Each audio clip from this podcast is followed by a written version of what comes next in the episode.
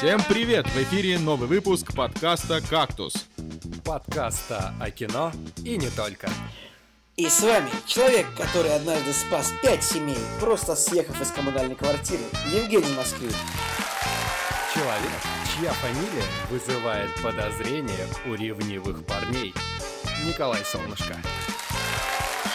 Человек, который объехал полмира, но так и не нашел нормальную работу. Николай Цигулиев.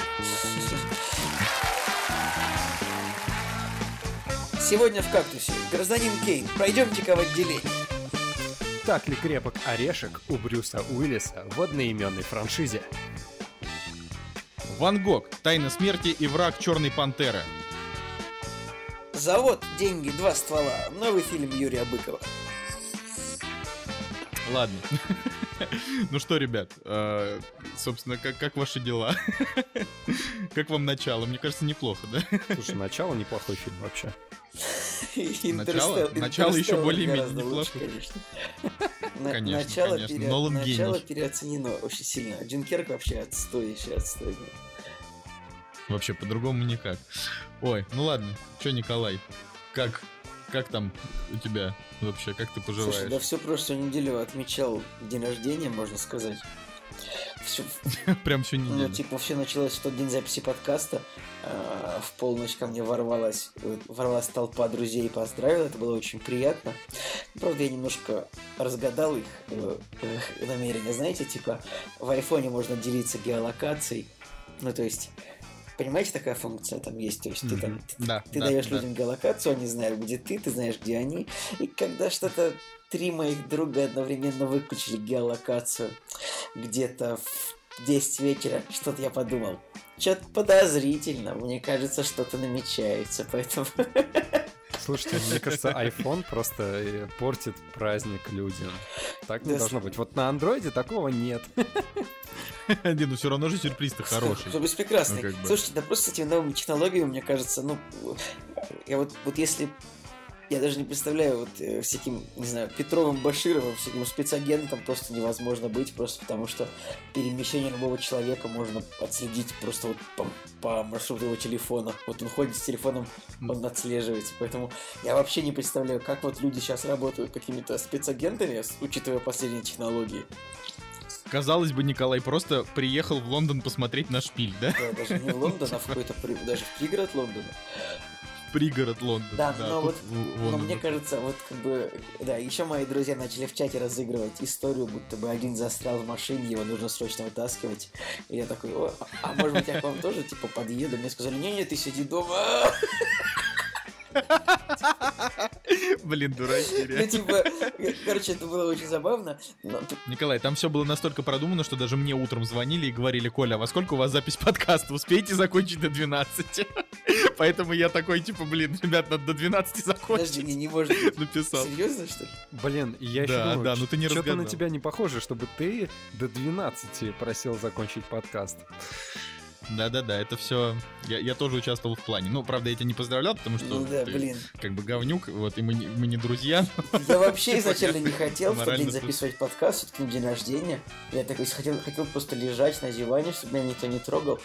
Но поскольку, ну, м, девушка моя тоже была вовлечена, она такая, я такой, я не хочу записывать, она такая, в смысле? А ну-ка, иди записывай подкаст. О, спасибо, спасибо вам, Анна, большое что, за, за в общем, э, что там еще? Вот, ну и выходные тоже праздновал. Как бы сначала пил, потом поехал петь в караоке. Все как всегда, Николай, ты знаешь, как я праздную день рождения. Конечно, конечно. да, ну ничего, это можно, потому что в следующем году будешь сектор газа петь, вот там под гитару, вот это все. Так что хоть последний год в караоке. Блин, ну мы типа сектор газ, например, пели под гитару, когда она была лет по 18, да? По 16. типа. Нет, ну я. Что? Ну, трек у них 30 А, лет есть. фу. В этот день родили меня. Да я ты Прости, чё? забыл. Ну Ну. ты чё? О, ладно. Чё, Жека, как, как твои дела? Слушайте, у меня продолжается полнейший адовый трэш. Такое ощущение, что январь э, перетек плавно в февраль. Ну, как бы Ну, типа его так. Уже по- так за серединку перетек, я бы сказал. негативная, негативная часть, да, потому что продолжается какая-то череда, просто черная полоса. Но на самом деле я пытаюсь извлечь из этого уроки, и если, если бы раньше, не знаю, психанул бы и не вылезал из постели, просто бы закрылся, потом нет, я, я просто вообще ничего не буду делать, то сейчас как бы стараюсь хотя бы хоть как-то позитивно на это смотреть. Ну, короче, просто как пример рассказываю. А, в Питере началась вот эта вот вся жесть с погодой, когда накидало снегом, растаяло, замерзло, потом опять накидало снегом, какие-то сугробы появились адские. И, значит, в, в, в прошлый понедельник а, я встаю, иду на работу, точнее, дохожу до своего автомобиля, не могу его откопать. Звоню на работу, говорю, блин, я типа не могу выехать. Они такие, ну ладно, а, работа из дома. Я говорю, да, без проблем. А мне как бы нужно было рулевую рейку поменять у машины, отвезти в сервис. Я подумал, блин, отлично, если я могу из дома поработать, то, в принципе, э, если получится вытащить автомобиль, то я как раз вот и потрачу это время с пользой. Не буду работать дома, а потрачу время с пользой. И, короче, значит, сидел я, сидел, смотрю, выехал чувак, который э, сзади меня стоял. И я подумал, блин, ну вот сейчас я, наверное, точно смогу выехать. Немножко там час откапывался, это классическая история. Откопался. Прямо час? Да, реально, я час откапывался, там буксовал. А у тебя снегоуборочная лопата или какая? Да у меня об... об... Николай специалист по лопатам. У меня Просто лопата у меня снегоуборочная лопата, я как бы я реально за зиму откапывался, наверное, раз очень много, и я, я прям ну, все, таким героем себя чувствую. Продолжай жить. Ну, ну, типа там, короче, лед, корка льда была. Мне я откопался, побуксовал, сходил домой за какими-то палками, там, настилом, сделал настил, выехал, а там огромная клея. Короче, эм, чтобы понять всю ситуацию, э, там просто здоровенная была колея, и я выехал. Супер, я выехал с парковочного места, но э, я не смог развернуться и подумал, а чё, ну поеду задом. А там как бы, ну, примерно 100 метров нужно ехать. И значит, я такой еду, все нормально. Немножко так э, даю газка, чтобы всю вот эту вот кашу пробить и как херакнулся, короче, во что-то невидимое. Такой, ну, блин, что такое? Выхожу, не ну, как бы, я ни в кого не врезался. Меня, я сначала подумал, что у меня колесо может быть э, не знаю, что с колесом. Смотрю, колеса все нормальные. Такой думаю, блин, что такое непонятно. Машина как бы стоит на месте, все хорошо. Такой, сел обратно в непонятках, немножко дал и чувствую, что прям про... прошкрябало так неплохо. Заглядываю под низ, а там, короче, супер коммунальщики. Вот это вот просто, вот эта вот Россия, я ее обожаю.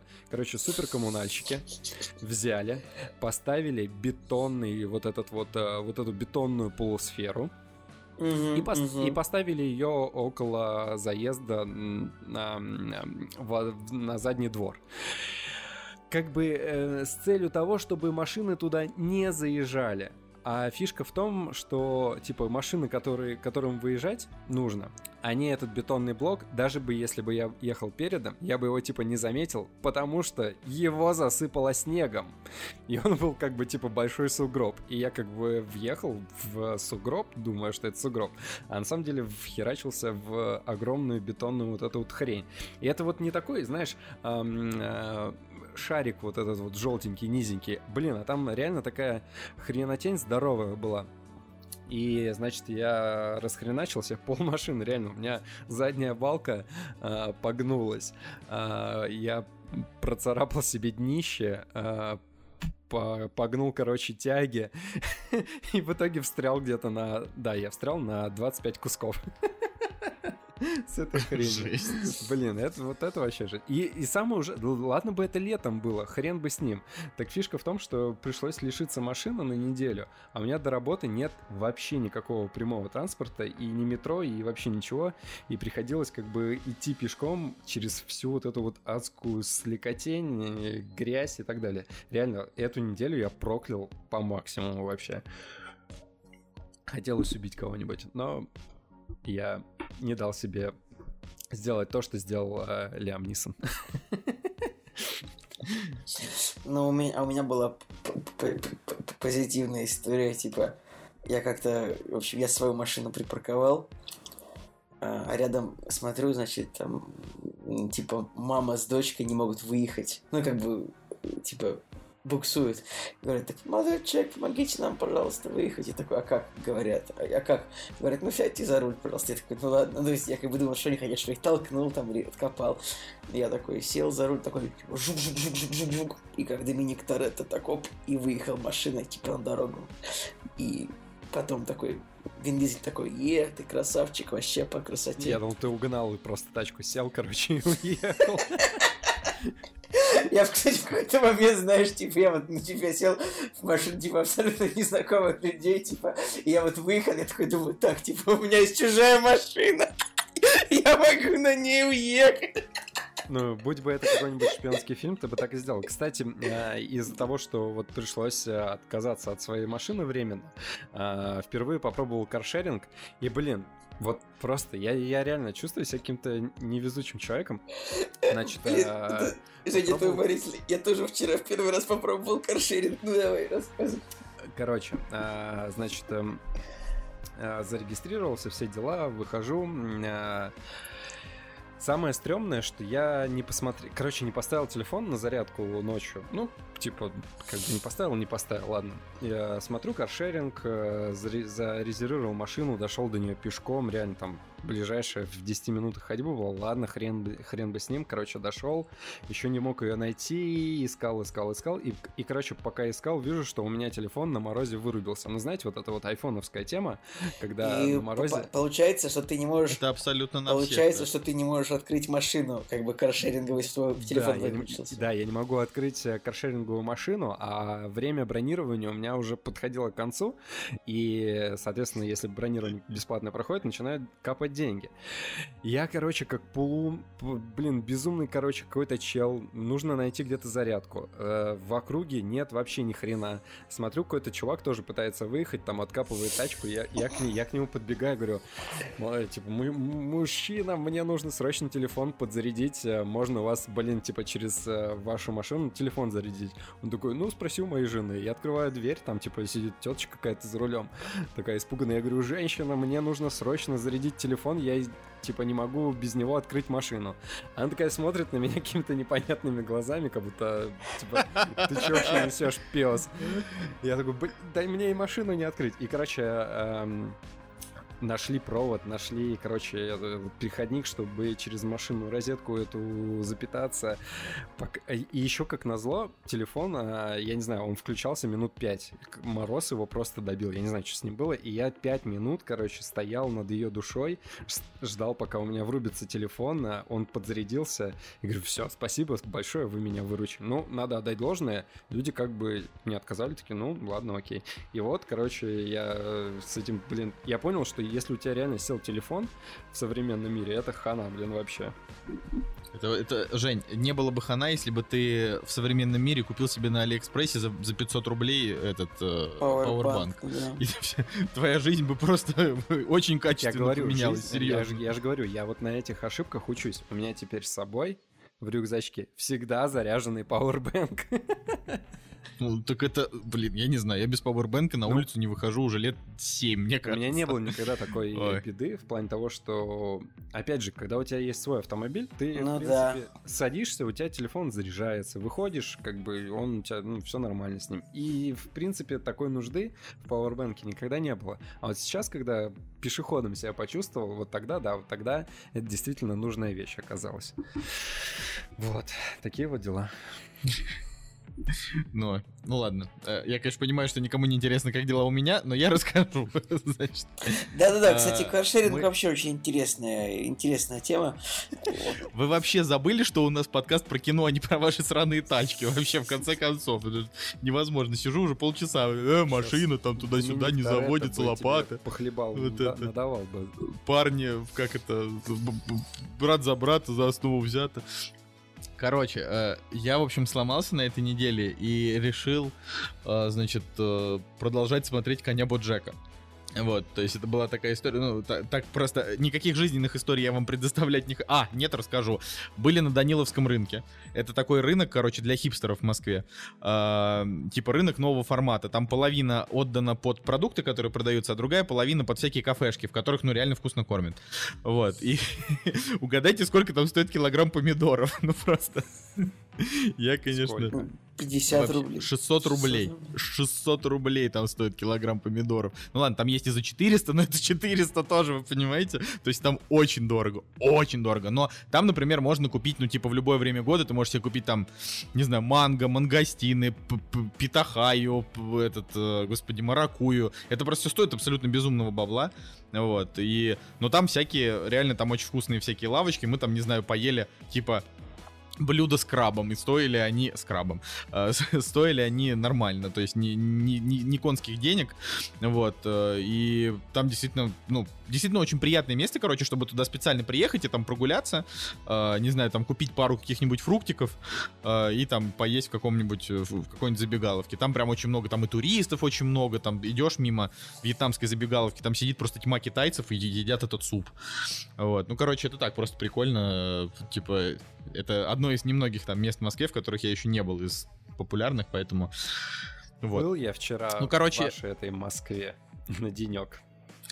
Да, приехал и даже не это. Потому что у меня вообще адовая ситуация была. Я, мне пришлось... Да, да, не мог, не мог откопать, наверное, машину тоже в Москве, там, или Сапсан тоже твой там за- застрял, врезался в какой-нибудь камень, телефон сел. На середине Сапсан развернули обратно, короче. Типа, Я, короче, проснулся ну. в 5 утра, с- доехал на таксоне до Сапсана. э, такой, я еще подумал, блин, 4 часа ехать, думаю, посмотрю киношку какую-нибудь э, по пути. Накачал себе пару, парочку фильмов. Ну, конечно же, я отрубился, пока ехал в ту сторону. И самое забавное то, что я приехал, пока допер, как э, зайти в метро, там, как Ты пока... такой понял- видишь, так, подождите, дверь? Ага, вот сюда. Ну, типа того, да, да. Как да. ей пользоваться? Ре- реально почувствовал себя а, провинциалом таким адским, потому что... Господи, Женя, просто выходишь и вниз налево. Это Да я даже- понимаю, понимаю, но, но все равно Ой, ты, типа, ладно. такой выходишь, и тебе же нужно немножко потупить. Ну, коро- нет, суть не в этом. Если бы я хотел сказать, что я не тупил, я, бы- я бы этого не говорил. Но просто а, я так не спеша, короче, заходил в метро, пока в метро понял, на какую там, типа, в, в какую сторону мне идти, пока блин, пополнил эту тройку дурацкую. И, короче, э, стою, значит, жду состав вагона метро, и ко мне подходит чувак из э, моего родного города, из Сноубора, и говорит, здорово. Я говорю, о, здорово. Ну, Типа, блин, стоило приехать в Москву, чтобы встретить э, друга детства. Блин, это очень смешно. Ну, то есть это не специально, да, было Это вообще, подстроено? это вообще не специально было построено. Но как бы оказалось, что он Но приехал... если, щ- если считать, что Женя живет в, мире шоу Трумана, то все специально, Николай. Я только... Николай, я сейчас хотел вот прям так пошутить. Я хотел сказать, Женя, тебе не кажется, что все, что вокруг тебя, это, это просто спланированная программа? Ну, Ага, типа, супер. И типа Даже зрители мы. решили поднасрать мне такие, так, типа, слишком хорошо что-то у него было в декабре. Давайте-ка. Не-не-не, чувак, ну просто в 20... э, Сколько тебе лет, напомню, 27? А, 26. Да Сколько тебе 27. лет? В 20, вот э, решили, что в 27 сезоне нужно добавить немного Да, драмы. Да. Понимаешь? Да. да. Ну вот. Чтобы были хоть какие-то Ну, короче, оказалось, Нет, что это мы типа- на одном... Да, На сейчас самом деле, просто два- говорил- 27... Мгм. Короче, шутка в том, что 27 сезон э, шоу про Жеку, он по жанру примерно как Топ Гир. Ну, то есть он постоянно с машиной что-то происходит у него. Это хорошая шутка. Ну чё. Короче, оказалось, что мы приехали на одном а, поезде и, соответственно, ехали в одно и то же место а, в этот, блин, Москва-Сити. Только я как бы в башню ехал, типа, снимать там компании ролик, а он ехал на Экспо-форум, который там рядом находится. И мы такие, да ладно, да ладно. Ну, короче, какое-то просто совпадение на миллион, как мне кажется. Вот так вот.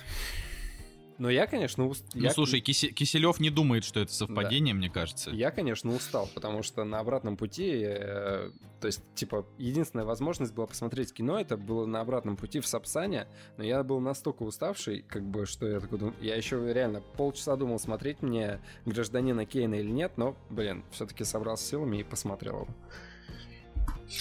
О, ну я могу, да, продолжить историю о том, как у меня дела. Вам же так Конечно. интересно. Так вот, а, Короче, э, слом, слома, сломался я и заставил, значит, себя и Настю э, посмотреть э, сериал «Конь Боджек». И я хочу немножко вот что рассказать. По-моему, в, в одном из кактусов я говорил, что начинали мы его смотреть, но э, после пяти серий как-то вот не захотелось, потому что, ну, показалось, что, во-первых, персонаж какой-то, ну, мерзкий, а во-вторых, э, ну, типа вот смотришь и не хочется дальше, вот, ну, прям не тянет, да, а, но при этом сумасшедшие какие-то оценки. Метакритик там по 90 у каждого сезона. Думаешь, ну, ну блин, ну может я просто что-то не понял, надо попробовать. И вот аккурат с шестой серии там начался ништяк. Вот буквально. Мы с шестой серии сразу же там просто до конца добили первый сезон, уже на середине второго. А, вот, я хочу сказать, что, наверное, Конь Боджек на данный момент, опять же, я предполагаю, что дальше будет еще круче. Это, наверное, самый взрослый из мультиков, что я вообще когда-либо видел. То есть ни Гриффины, ни Южный парк, ни Симпсоны, ни какой-нибудь американский папаша, ни Рик и Морти, э, ни один из них, он именно по уровню, как бы вот сказать, взрослости аудитории, он, ну вот даже рядом с ним не стоит, потому что э, они все развлекательные, в основном э, весь их рейтинг, ну такой вот типа 18+, в Рике и Морти он заключается только в том, что он, ну, там шуточки такие прям на грани фола, там и довольно пошлые. В Саус Парке там просто кроют матом и показывают просто все, там, не знаю, гейский секс, испражнения, все что угодно. Вот. В Гриффе Гриффинах там просто, ну, тоже очень много таких э, шуток про секс. Вот. А Конь Боджек это, короче, такое телешоу про то, как э, 50-летний мужик впадает в депрессию, и с, каждым, с каждой серией становится все хуже, и он пытается выбраться, но становится еще хуже. Ну, короче, вот это прям такой...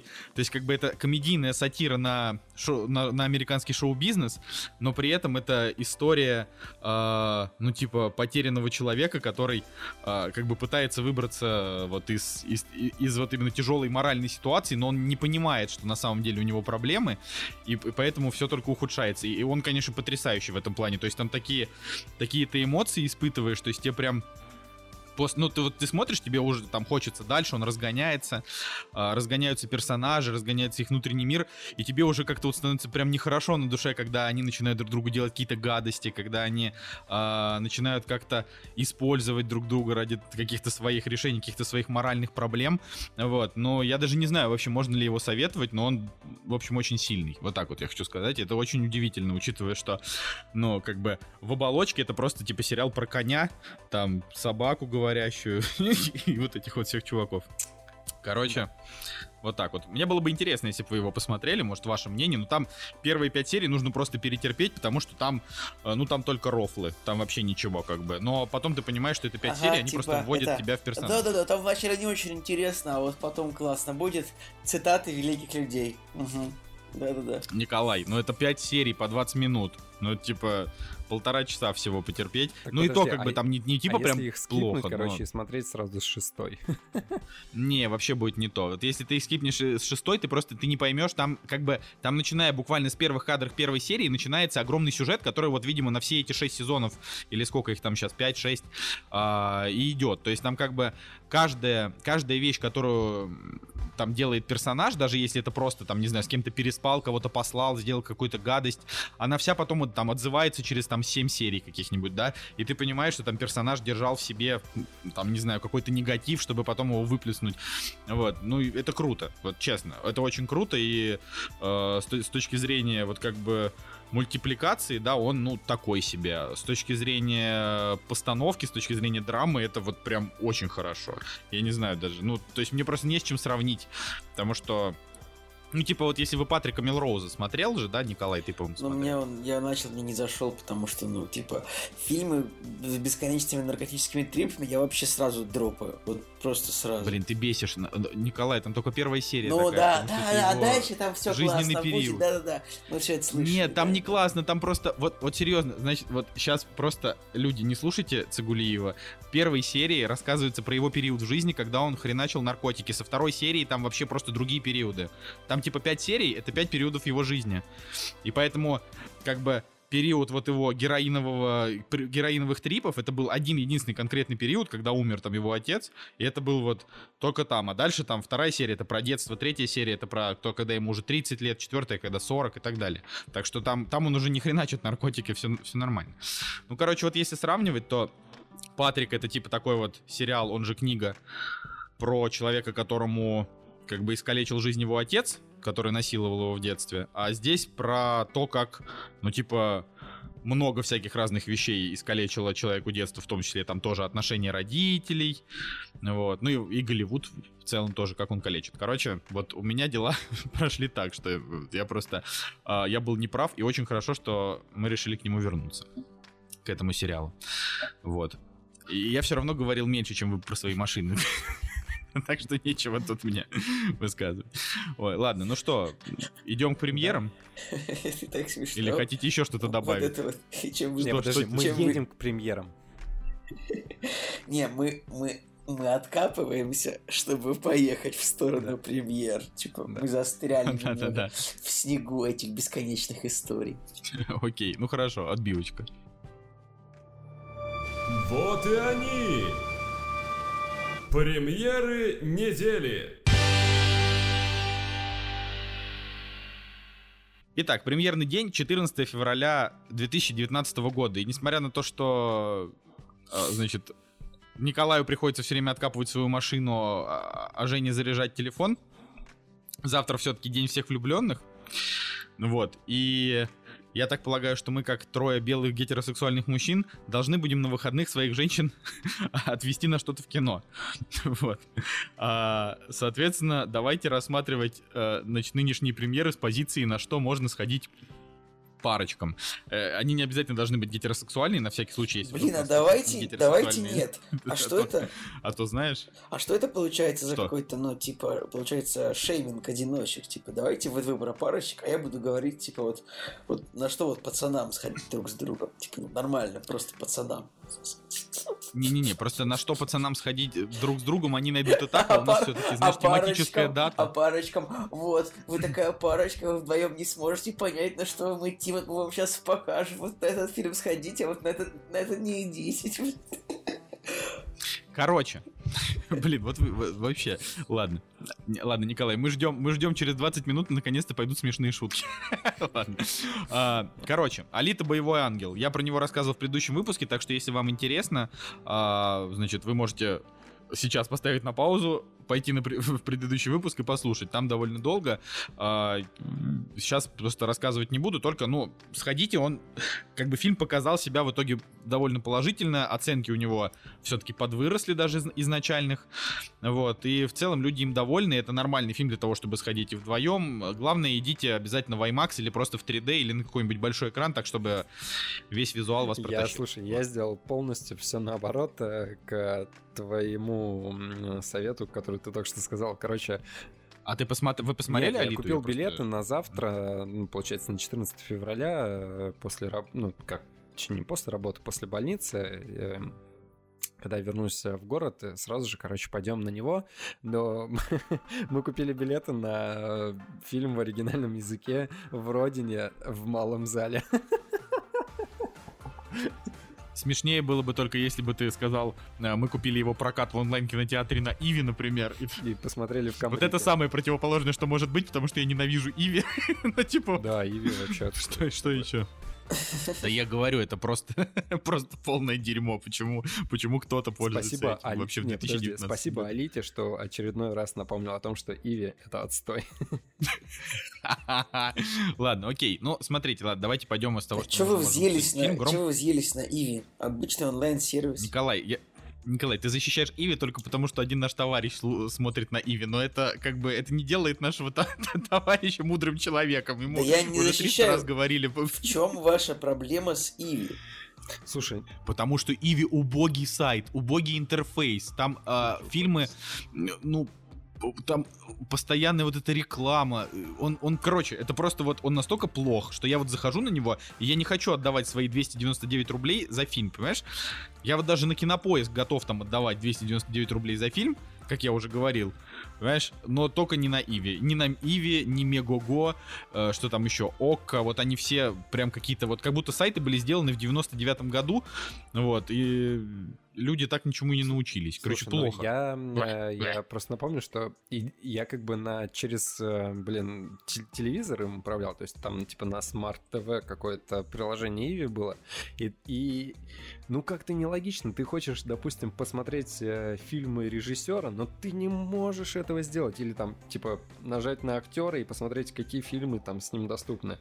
По, по сути, там был только по жанрам какой-нибудь э, выбор, или, ну, короче, как-то, не знаю, вот на... я согласен с тем, что даже на Кинопоиске, э, хоть я и не одобряю то, что они из Кинопоиска сделали чертов онлайн-кинотеатр, Нормально, нормально. Это его станд- это стандартная дорога вот таких Ну, вот сайтов. Я еще уверен, удивлен, почему на КГ до сих пор не сделали. Там же тоже Слушай, аудитория слушай, есть не, и так ну, далее. КГ все-таки, я думаю, что они более узко блин, направленные какие-то. Ну, в плане- ну, блин, на кинопоиске хотя бы ты можешь реально, блин, пойти по биографии человека, там, не, не знаю, сценариста, допустим, и уже выбрать э, такой, ага, вот у него оценочка 8,5, дай-ка я это посмотрю. Ну, как-то поудобнее, не знаю. Короче, нормально. Погнали. Ладно, давайте, давайте дальше. А, Фильм «Громкая связь». Режиссер Алексей Нужный. В ролях квартет И, Ирина Горбачева и еще там Мария Миронова, правильно? А, И еще несколько человек. Это российская адаптация фильма, э, э, как он там называется? «Идеальные, «Идеальные незнакомцы». незнакомцы», Правильно? Вот. а, И я еще раз скажу, дальше говорите, что хотите. Я, как человек, который не любит фильм «Идеальные незнакомцы», наверное, не буду смотреть «Громкую связь», несмотря на то, что как бы ребята из квартета и классные, но просто помня развязку «Идеальных незнакомцев», после которой ты сидишь и тебе прям неприятно на душе как-то вот. Я, ну, не очень люблю такое кино. Вот ну, так вот. вообще, на самом деле, э, блин, я вот не знаю, подписан на Ирину Горбачеву в э, Инстаграме, и она выложила постер идеальных незнакомых, ой, господи, громкой связи, и там в комментариях сразу же, короче, начали писать, типа, вот, э, с какого хера вы, типа, пе- пере- пересняли фильм, и она, и она отвечает, типа, это мы не пересняли, это адаптация. И, ну, Ну да. я вот не знаю, не, ну, смотри, человек, который смотрел оригинал, ну, типа, зачем ему смотреть э, российскую адаптацию? Просто там, не, там нет э, чего-то такого, чего бы вот, вот это вот эм, русское ру- русскость, короче, что-то туда принесла, от чего можно было бы, да, типа вот, вот теперь тогда проблема какая-то открылась. Даже в э, 12 Михалкова, вот там можно, не знаю, там, там больше адаптации, потому что там, блин, Чечня, еще чеченский мальчик там и так далее.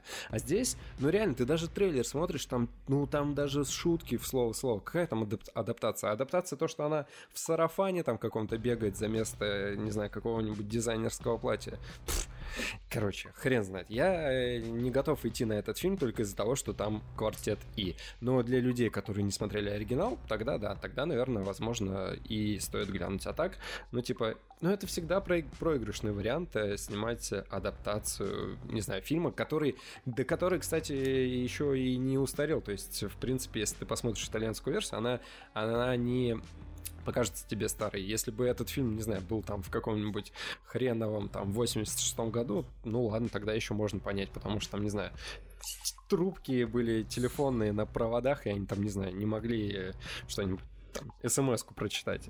Вот. А, ну, короче, не знаю. Мне кажется, ненужная, ненужная адаптация вообще. Хотя, кстати, фамилия у режиссера Алексей Нужный. Нужно было, чтобы уже было ненужный, мать его.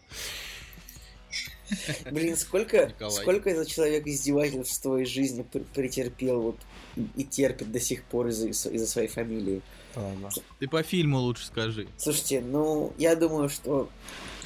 Знаете, сейчас скажу этим популистам буду. Если достойно пересняли, то вполне можно посмотреть, тем более квартет и, в принципе, прикольные ребята, но я не знаю, зачем это повторять сто раз.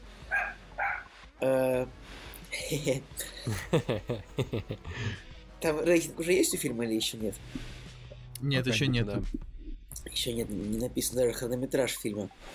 М, В принципе, короче, я, я, я посмотрел. Но с другой стороны, там, когда смотришь такие фильмы, там вот это вот, вот все то, что какие-то фильмы о том, что там мужикам какие-то бабы постоянно пишут, они там постоянно палятся, что-то типа, ой, не говори, что я там э, стой там был тогда-то. Короче, нет, я подумала, что мне вот не, не очень комфортно наблюдать за тем, как люди а, постоянно вертятся, как ужи на сковородке, типа пытаясь скрыть а, от других людей что-то вот так, как в своих аморных делах. Поэтому Мне как бы, мне, мне, не- мне просто не нравится. То есть, э, это, я испытываю дискомфорт, как бы, мне стыдно за людей просто.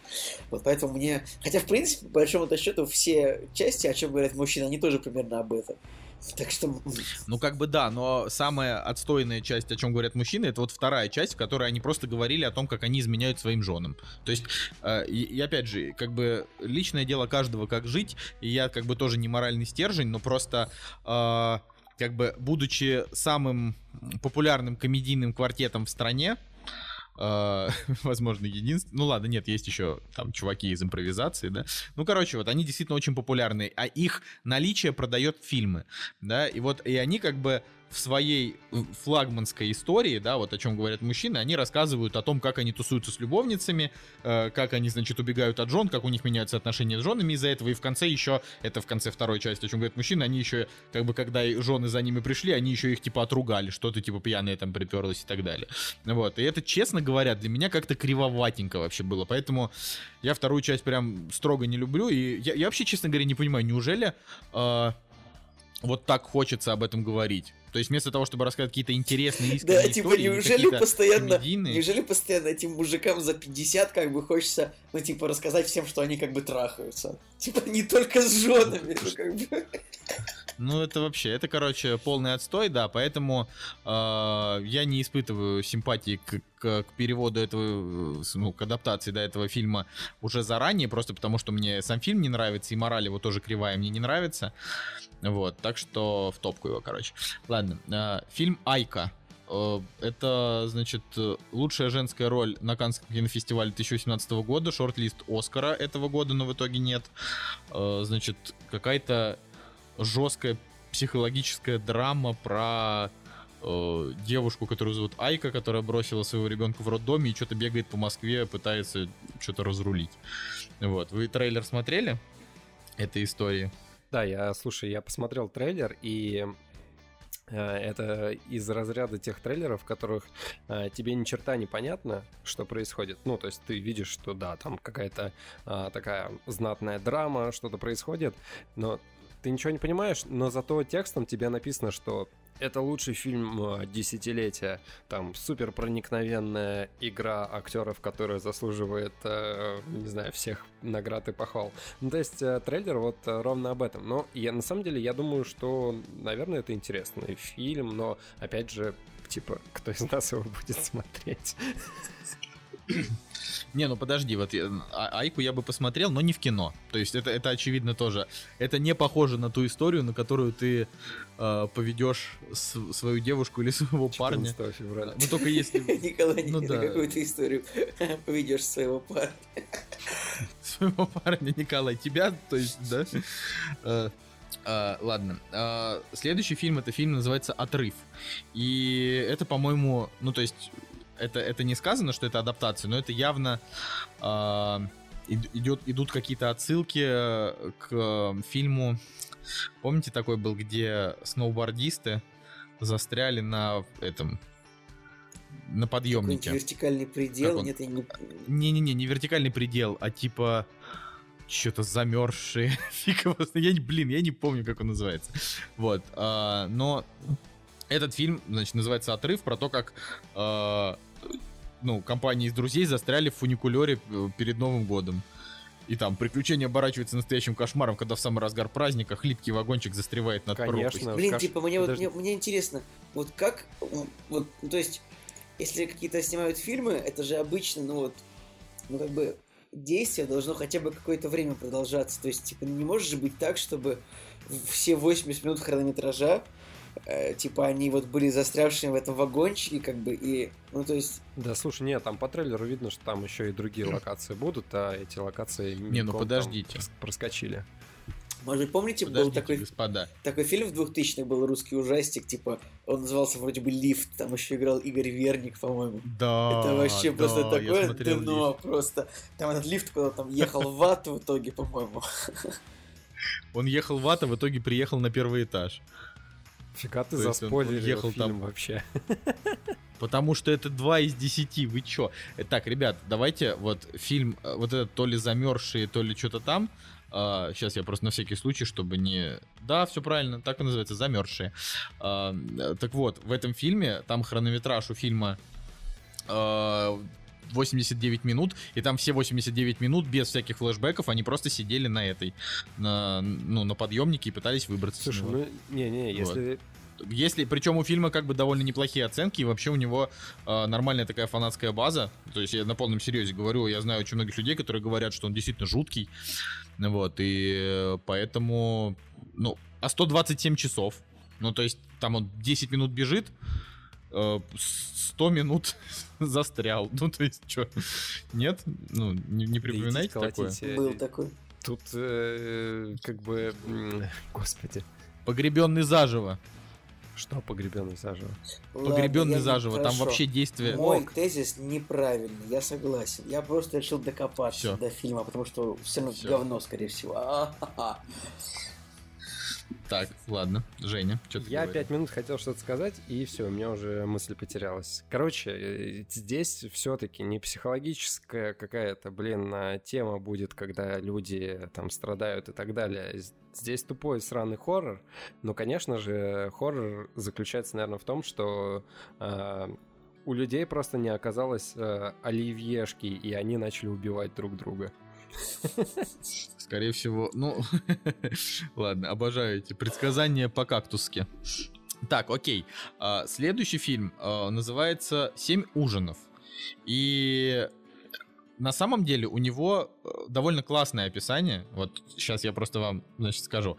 После пяти лет совместной жизни отношения супругов разваливаются, детей нет, любовь остыла, общих интересов не осталось. Когда жена просит развод, главный герой осознает, что не готов отпустить близкого человека, и уговаривает жену протестировать будто бы разработанную им научную методику восстановления отношений. Называется она «Семь ужинов», и если после участия в этом эксперименте девушка не изменит решение, он даст ей развод. Все просто, они должны будут поужинать семь раз, но выясняется, что каждый раз будут новые водные. Ужин в темноте, ужин без одежды, ужин в присутствии постороннего человека. Жена, уверенная в том, что это лишь наивный повод оттянуть расставание, снисходительно Адама соглашается. Сэндлера там не Вот, хватает. Так вот, да не, знаешь, все бы хорошо, но главную роль там играет Роман С- Вот это еще один человек, вот вижу, просто выключаю сразу. Ни в коем случае не буду с ним смотреть никогда Ну, подождите, ну подождите. Да, человек запятнал э, себя в э, сомнительных эм, картинах, но он неплохо сыграл у, господи, у Каримова. Забыл, как А, Нет, он, он плохо сыграл у Каримова. Он, уровень, уровень актерского таланта Романа Курцина на уровне, как я уже говорил, этого актера, который играет э, в интернах Лобанова. вот Слушайте, знаешь, ну как бы, когда... Роман Курцин, ну, ну, типа, это как вот если вот ты любого фитнес-тренера, типа, вот возьмешь из спортзала, и вот его предел его актерской, под- актерской игры это фитнес-тренер. Почему он играет другие роли, я не знаю. Как бы. Причем самое интересное, что он практически так же часто, как Александр Петров, э, в картинах-то мелькает. Причем в хороших картинах. В «Я худею» вот он играл. А, вот тоже был фильм, который хвалили «Вечная жизнь» Александра Христофорова. Но при этом он также продолжает играть во всяких бабушках легкого поведения, супербобровых, все или ничего. Короче, вот э, во всех этих историях, которые ну, для которых нужен просто актер, который может, э, ну, типа, как-то комично сыграть дурачка. Но мне просто вот он вообще не нравится. Э, так что я, я даже не знаю, у этого, у этого фильма должны быть очень высокие оценки, чтобы захотелось его посмотреть, потому что я просто не верю в искренность, э, вот как Николай сказал, фитнес-тренера, когда там разговор идет, знаешь, там о любви, а вот это потому что, по-моему, я худею, он такой, ну ты чё, ну давай мутить. Ну, там, знаешь, что такое. Ну, вообще, этот фильм снял Кирилл Плетнев, который пока тоже не особо запятнал свою режиссерскую и сценарную карьеру, хотя, ну, понятно, что из э, фильма «Жги» там ты ничего особо... Как бы это не шедевр, но он, в принципе, и неплохой получился. Да, то есть у него там более-менее нормальные ровные оценки. Ну да, жги, жги хвалили. Да нет, а я, кстати, у меня к Кириллу Плетневу так, в общем-то, особенно нет никаких э, претензий. Ровно как и к режиссеру, который вот этот вот нужный, да, э, громкой связи. Это, ну, ребята, которые умеют более-менее нормально снимать. Нужный, вот он как раз-таки снял «Я худею», он же снял еще... Нужно снял «Я худею», да ладно. Да, Ага. да, да, да. Вот. Там, блин, Женя, ты же у нас этот э, постер э, эксперт. Там же на, по- на, на постере прям написано. типа от режиссера я худею. Вот, ну. Короче, о том, что у меня нет претензий. Единственное, что... И, и вот, возможно, как раз «Семь ужинов» это ну, то, на что вот можно прям сходить с парочкой и прекрасно провести время. А, Вот. э, Но, Слушай, блин, так подожди, этот не нужный, короче, вырос из короткометражки с Кевином Спейси про конверт. Ёперный О, театр. это я тоже помню этот фильм. Ну, Да, как- то есть как- вот в короткометражку. 2012 году я, кстати, даже пересматривал какие-то новостные сюжеты про вот эту тему, когда типа, по, по- короче, этот чел выиграл там на конкурсе, в его фильме снимется Кевин Спейси, и, короче, Кевин Спейси, реально там кадры такие, знаешь, а, приезжает в Москву, а, рядом с ним какие-то там два или три бугая охранника, короче, ну так забавно все это смотрится, то есть, типа, за, за пять лет до или за сколько, да. Когда Кевина Спейси обвинили? Год назад? Ну, примерно за пять лет, Ну, да, короче, да, правильно. за пять лет он был такой прям с какими-то чуваками, качками, приехал, все там, все четко. И смешно, короче, смотрелось. Блин, слушайте, ну я даже не ожидал, что чувак из э, короткометражки а, вырос в Я худею и ля-ля тополя, вот эти все остальные. Ну, неплохо, ладно, порадуемся за него. Более того, ему как бы еще 34 года, то есть у чувака все впереди. Вот, э, так что по- порадуемся, так сказать. Но, э, типа, рублем эту картину поддерживать, по крайней мере, пока не хочется. А, а вы-то что скажете, семь, семь ужинов, помимо самого этого романа, романа Курцина? Ну, вот Полина Максимова, например, или сюжет Трейлер вообще? э, что? забавный смотрится. Ну, блин, просто понимаешь, все вот эти э, ромкомы, тем более российские, блин, как бы это ужасно звучало тупо, но реально российские ромкомы, я даже я я даже не знаю, когда последний э, последняя романтическая комедия была как бы, ну не знаю, какой-то стоящий. Да у меня даже в памяти ничего не... Восемь первых, восемь первых свиданий. Ох, это когда, это Первый. когда это было это вообще? Ну, было давно, да. Ну, то есть просто э, было, их же там Это то ли две, то ли три части. Это Сакиншины, да, вот прям неплохой фильм. Ну, это именно первая часть. Только потому, что они же любят снимать, э, особенно этот мерзотный Мариус Вайсберг, которого я терпеть не могу, они там любят снимать по 550 частей, а мне вот нравилось, м, мне более-менее нравилась первая часть, еще мне нравился фильм «Любовь Любовь, морковь. Любовь не любовь, а любовь в большом городе тоже только первая мне нравилась. Вот, то есть, ну, у них на кинопоиске тоже рейтинг, знаете, там не 3, а там Закопался в 6,3, каком-то 6,7. каких-то фекалиях называешь фильмы, которых я даже У оптимистера 8 первым свиданием 7 стоит. Давайте вот, да, как бы. Нет, нормальное кино. Ну, в том плане, это просто такой, прям реально такой милый ромком. Это там, знаете, там Зеленский еще там снимался, не, не испытывая ненависть к России. Короче, ох уж эти времена. Знаете. Ох, Ну, ладно. Вообще, во- не, подожди, А. вообще вот э, идеальный ромком, это надо вот, чтобы цифра какая-нибудь была. Типа 7 ужинов, 8 первых свиданий, 15 первых поцелуев. А, Да. 20, 20 друзей моей жены, что-нибудь такое там, да, правда. Первая откопанная машина и так далее. Ладно. Короче, на самом деле еще очень много премьер на этой неделе. Ну, давайте, блин, еще парочку возьмем. А, фильм Капернаум это ливанский фильм, котором играют непрофессиональные актеры. И из всех трейлеров, короче, Вот. мне этот фильм реально больше всех вызвал интерес, потому что, блин, опять же, драма Его и больше всего посмотреть драма про хочется, детей, и бла-бла-бла, и все дела, но трейлеры реально зацепил. То есть я смотрел, и мне э, вот этот вид этого мальчика, он прям реально в душу запал, и мне уже по трейлеру стало жалко. Я подумал, так, куда деньги скидывать? На какой номер, чтобы у него все хорошо было? Но у него все хорошо. а Там ра- рассказывается не, не в фильме, а вот в реальной жизни. а, Это как раз были не актеры, а вот э, действительно люди, которые вот эти беженцы, да, вот с этим с полным адом. а, Но у них теперь вся семья живет в Норвегии, живет и здравствует. Козлы. их всех- их всех А мы все их еще всех тут откапываем тут свои э, помойки автомобильные из сугробов. Как кто-то припеваючи живет. Ну ладно, молчу. Слушай, ну там Ну, Николай, слушай, Там, они получается, они, да, на подходили на улице к детям, там задавали какие-то вопросы и, соответственно, ну, смотрели уже, да, кто им подойдет. И мальчик, да, не профессиональный актер. Ну, Я вот представляю ситуацию, что ко мне подойдет какой-нибудь чел, спросит, типа, и парниш, не хочешь сняться в кино? Мне кажется, сразу в, таб- в таблет надо давать за такие подозрительные вопросы. Ой, Женя, да. Ну, ты из Соснового Бора, у вас там так привыкли дела обкашливать, знаешь, как бы. Мы-то из Петербурга, знаешь, из культурного А, города. знаешь, что я вспомнил? Сначала спросим, а уже потом... в- в- в- в- Как В табло. Да. Э, Табло, Я вспомнил, что этот э, чел из э, обитаемого острова Бондарчука, он в в этот фильм-то попал, он был официантом в каком-то ресторане, по-моему, и когда он обслуживал Бондарчука, Бондарчук типа, по него посмотрел и говорит, типа, давай ко мне в кино. Вот он так вот попал. Ну, это вот, ну, то есть, как бы, это, это- это так непрофессионально с точки зрения Бондарчука.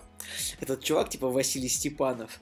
Причем недавно выходило с ним интервью, или какой-то материал на Life.ru был написано, типа, почему этот человек нигде не снимается, и как у него дела вообще.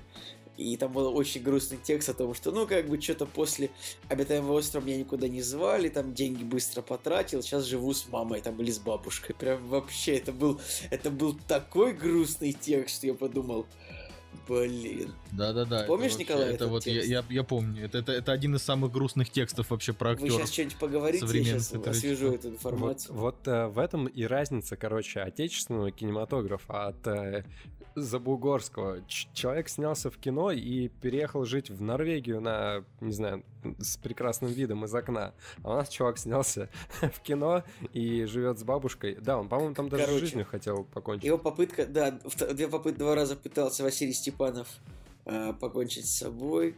Выбор, из окна выбросившись пытался. Его там забрали в госпиталь. А, О, господи, по- получил тяжелейшую травму позвоночника, был оставлен в реанимацию.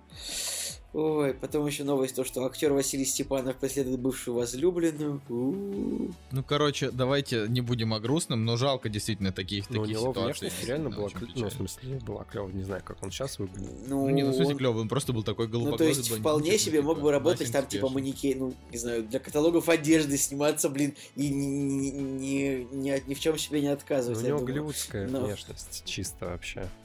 Да он просто, видимо, ну, то есть, опять же, мы тут, конечно, что-то включили какие-то каких-то кухонных аналитиков, но э, у людей, ну, там часто, во-первых, срывает крышу от успеха какого-то первичного, а во-вторых, ну, он как бы и актер-то не супер, если мы помним. Вот. Может быть, знаете, может быть, это обзоры Бэткомедиана ему вообще жизнь сломали. Вот так вот я вам, я вам скажу.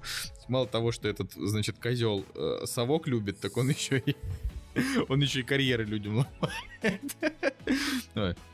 Ладно, ребят, давайте, да, э, по- по- последнее, что я бы сказал по премьерам, это э, аниме называется «Тетрадь дружбы Нацумы». Вот. Интересно это тем, что это что-то такое чуть-чуть немножечко э, к, к студии Гибли, чуть-чуть. Вот. И, э, ну, мне просто такие, такие мультфильмы, в принципе, нравятся, такие немножечко мистические аниме, как там «Унесенные призраками», «Ходячий замок Холла» и так далее.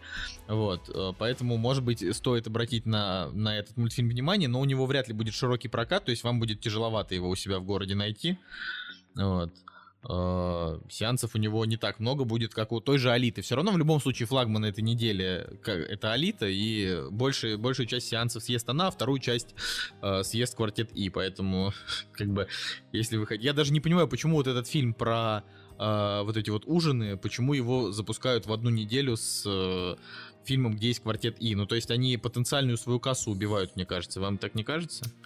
Ну, да, слушай, вообще непонятно, кстати, зачем столько фильмов, блин, выпускать на этой неделе. Ну, как бы понятно, что это какое-то самоубийство.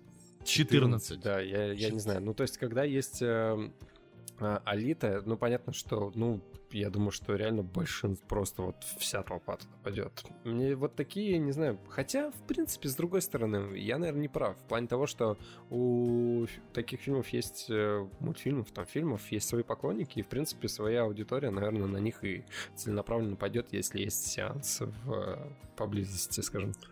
Ну ладно, давайте подытожим. На что, вот, Николай, на что ты пойдешь? На Алиту, наверное. Правда, я вот не хочу идти в 3D, Николай, я вот вообще не хочу.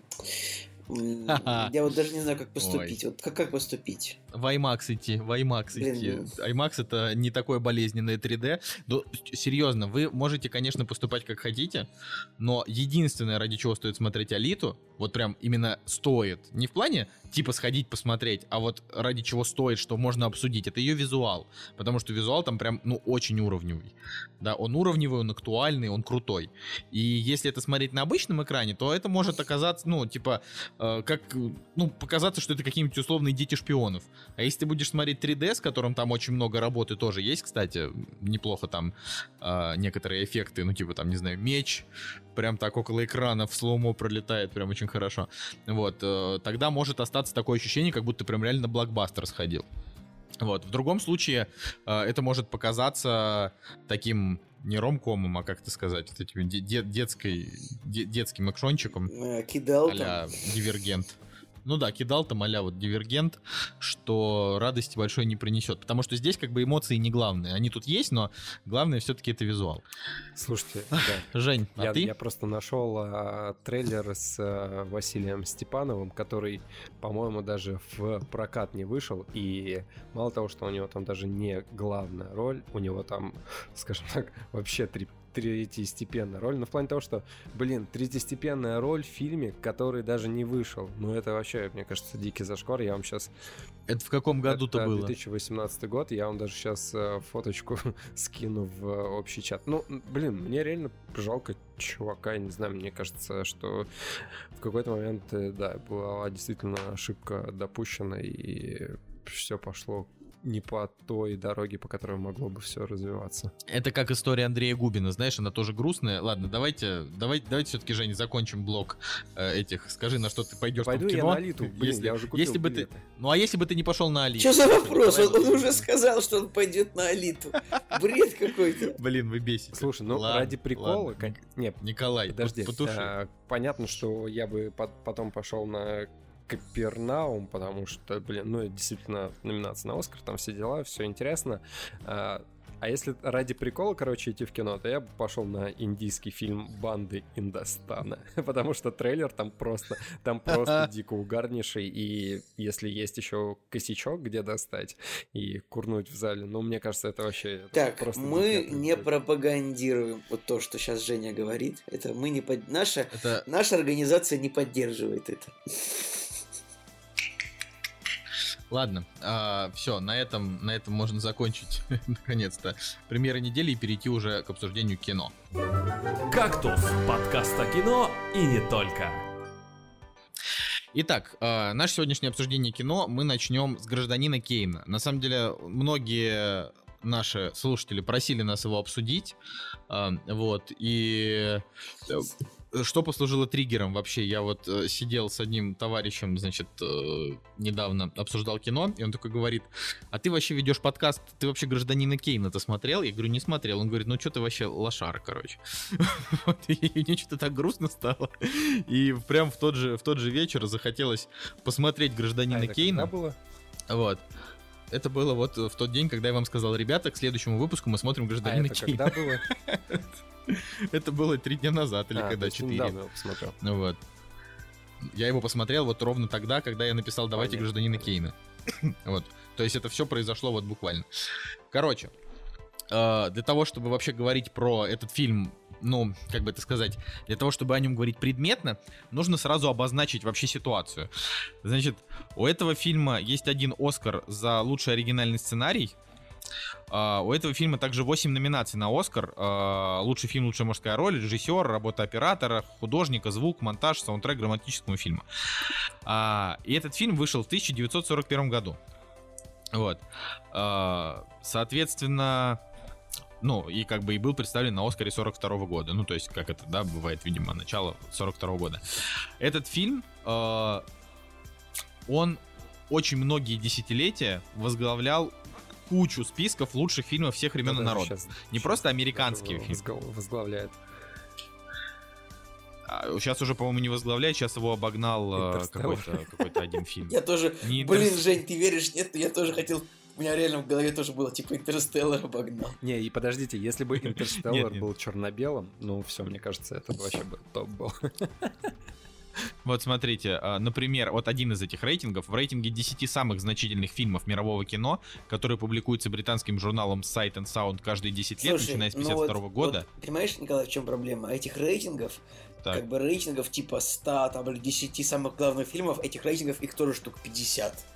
То есть... Так вот, я вам и, И тем говорю, более, это, щас вообще не один. британский журнал. Давайте вот мы возьмем за основу, что, ну, как бы, типа, кино все-таки снимают в Голливуде, да, самое, ну, такое основное. Хорошо, и что нам вдруг... а, И, и 90? почему... И, что британцы? Да... Вот, вот я смотрю, вот у них он был э, пять раз подряд, то есть пя- 50 лет, был на первом месте в 2012 году, его сместило головокружение Хичкока. В 2000, а, нет, в 98 году американский киноинститут составил список из 100 лучших американских фильмов, в котором гражданин Кейн занял первое место. В обновленном списке 2007 года фильм также занял первое место. В 2015 году по опросу компании BBC гражданин Кейн был назван самым лучшим американским фильмом. А, ну, короче, вы поняли, да? У него, ну и вообще таки этих этих рейтингов действительно много и очень много, где гражданин Кейн на первом месте. Я про я этот фильм, вот говорю, посмотрел его три дня назад, а слышал я о нем просто вот сотни раз вообще, еще до того, как мы начали вести подкаст, э, до того, как я вообще начал как-то углубляться в кино. То есть он просто очень много было про него. Но я даже не знал, о чем он. Вот, То есть я только знал, что есть такой фильм, он американский. Ну вот, и, соответственно, э, вот сейчас, да, что, что мы имеем? Мы как бы посмотрели фильм, э, у которого есть один Оскар и куча номинаций, у которого, который в куче списков. Э, я знаю как минимум...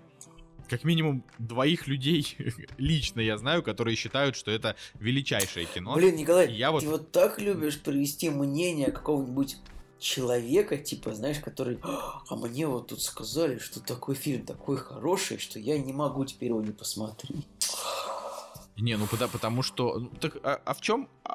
я, я, конечно, не знаю, к чему ты это сейчас сказал, но а, так а в чем смысл нашей жизни? Нам Ну, что-то ты советуют, такой, и мы, типа- основываясь на чьих-то советах, типа, интересуемся чем-то или нет. А как это, Нет, ну по-твоему, работает? ты вот должна так сказал, типа, вот у этого фильма у него есть Оскар.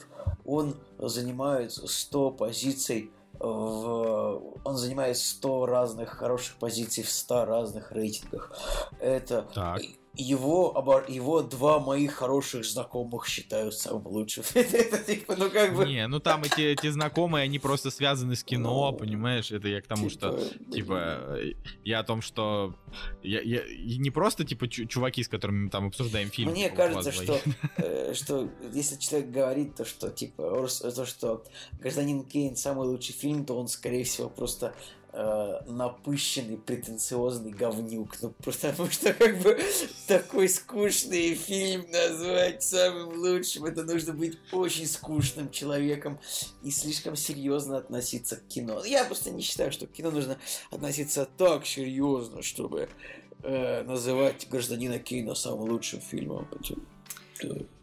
Ну, я, конечно, с, с категорической позиции Николая не согласен, но как бы моя фраза недоговоренная планировала закончиться тем, что мне, в общем-то, тоже фильм не так, чтобы уж и понравился, А, поэтому я не могу сказать. Единственное, Николай, что ты просто так говоришь, ну, то есть по уровню интересности он более-менее как 12 разгневанных мужчин, на мой взгляд. Ну, то есть я бы не сказал, что он прям как-то сильно скучнее. Ну, может, чуть-чуть поскучнее.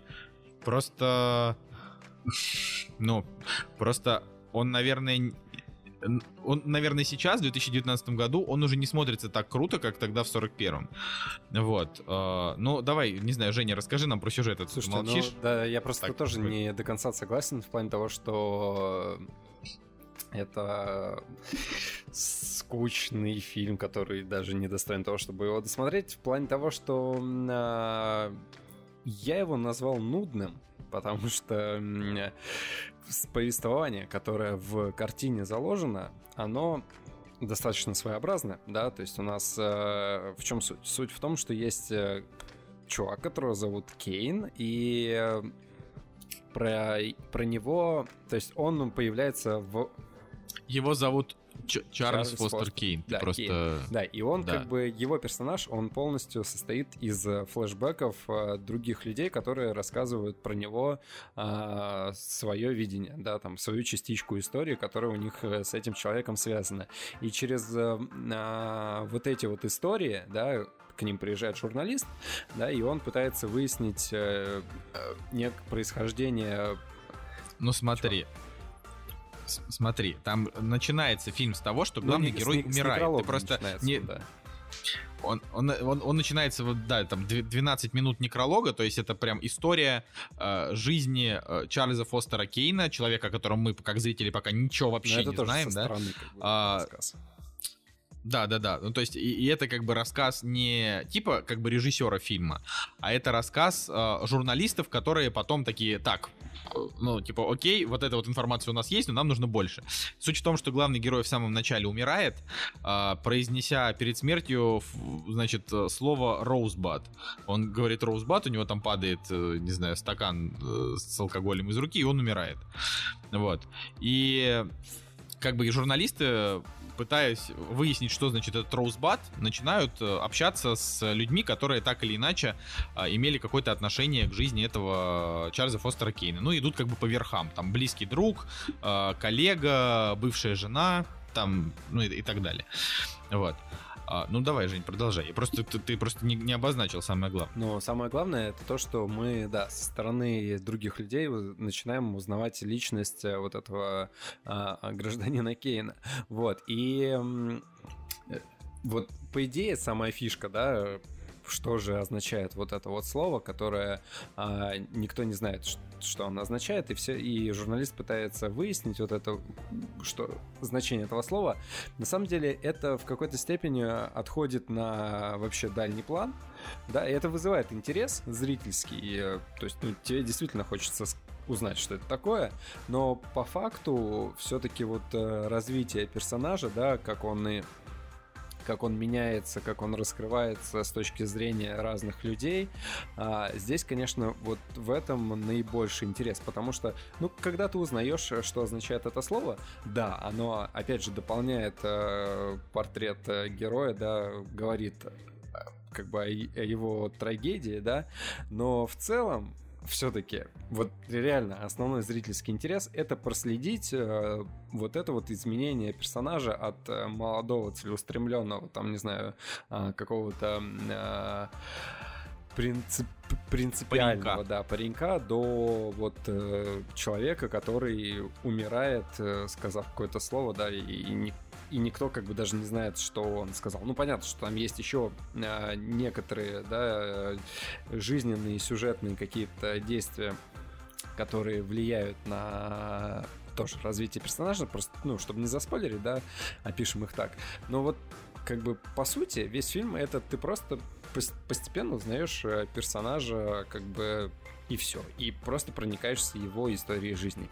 В целом, вот, или не Или не проникаешься. В целом, вот это основной э, посыл э, данной картины. Ну, как бы, и, конечно же, через его а, мироощущение, через его ну, получается, даже не через его, а через мироощущение людей, которые с ним общались, э, зритель составляет свой портрет человека, да, и, и как бы относится к нему либо положительно, либо отрицательно, либо с какой-то другой позицией, да, А, но вот именно через э, м, портрет главного персонажа здесь выводятся там э, второстепенные вот эти вот проблемы, то есть э, принципиальность э, своих позиций, как их нужно придерживаться, там не придерживаться, что там в политике правда хорошо, там, или что в политике плохо, да, как нужно, как э, тщеславие, там, не знаю, губит или э, наоборот превозносит людей. Вот, короче, с, эм, именно вот через его жизненную вот эту вот историю, вот эти вопросы социального там разного характера, они раскрываются.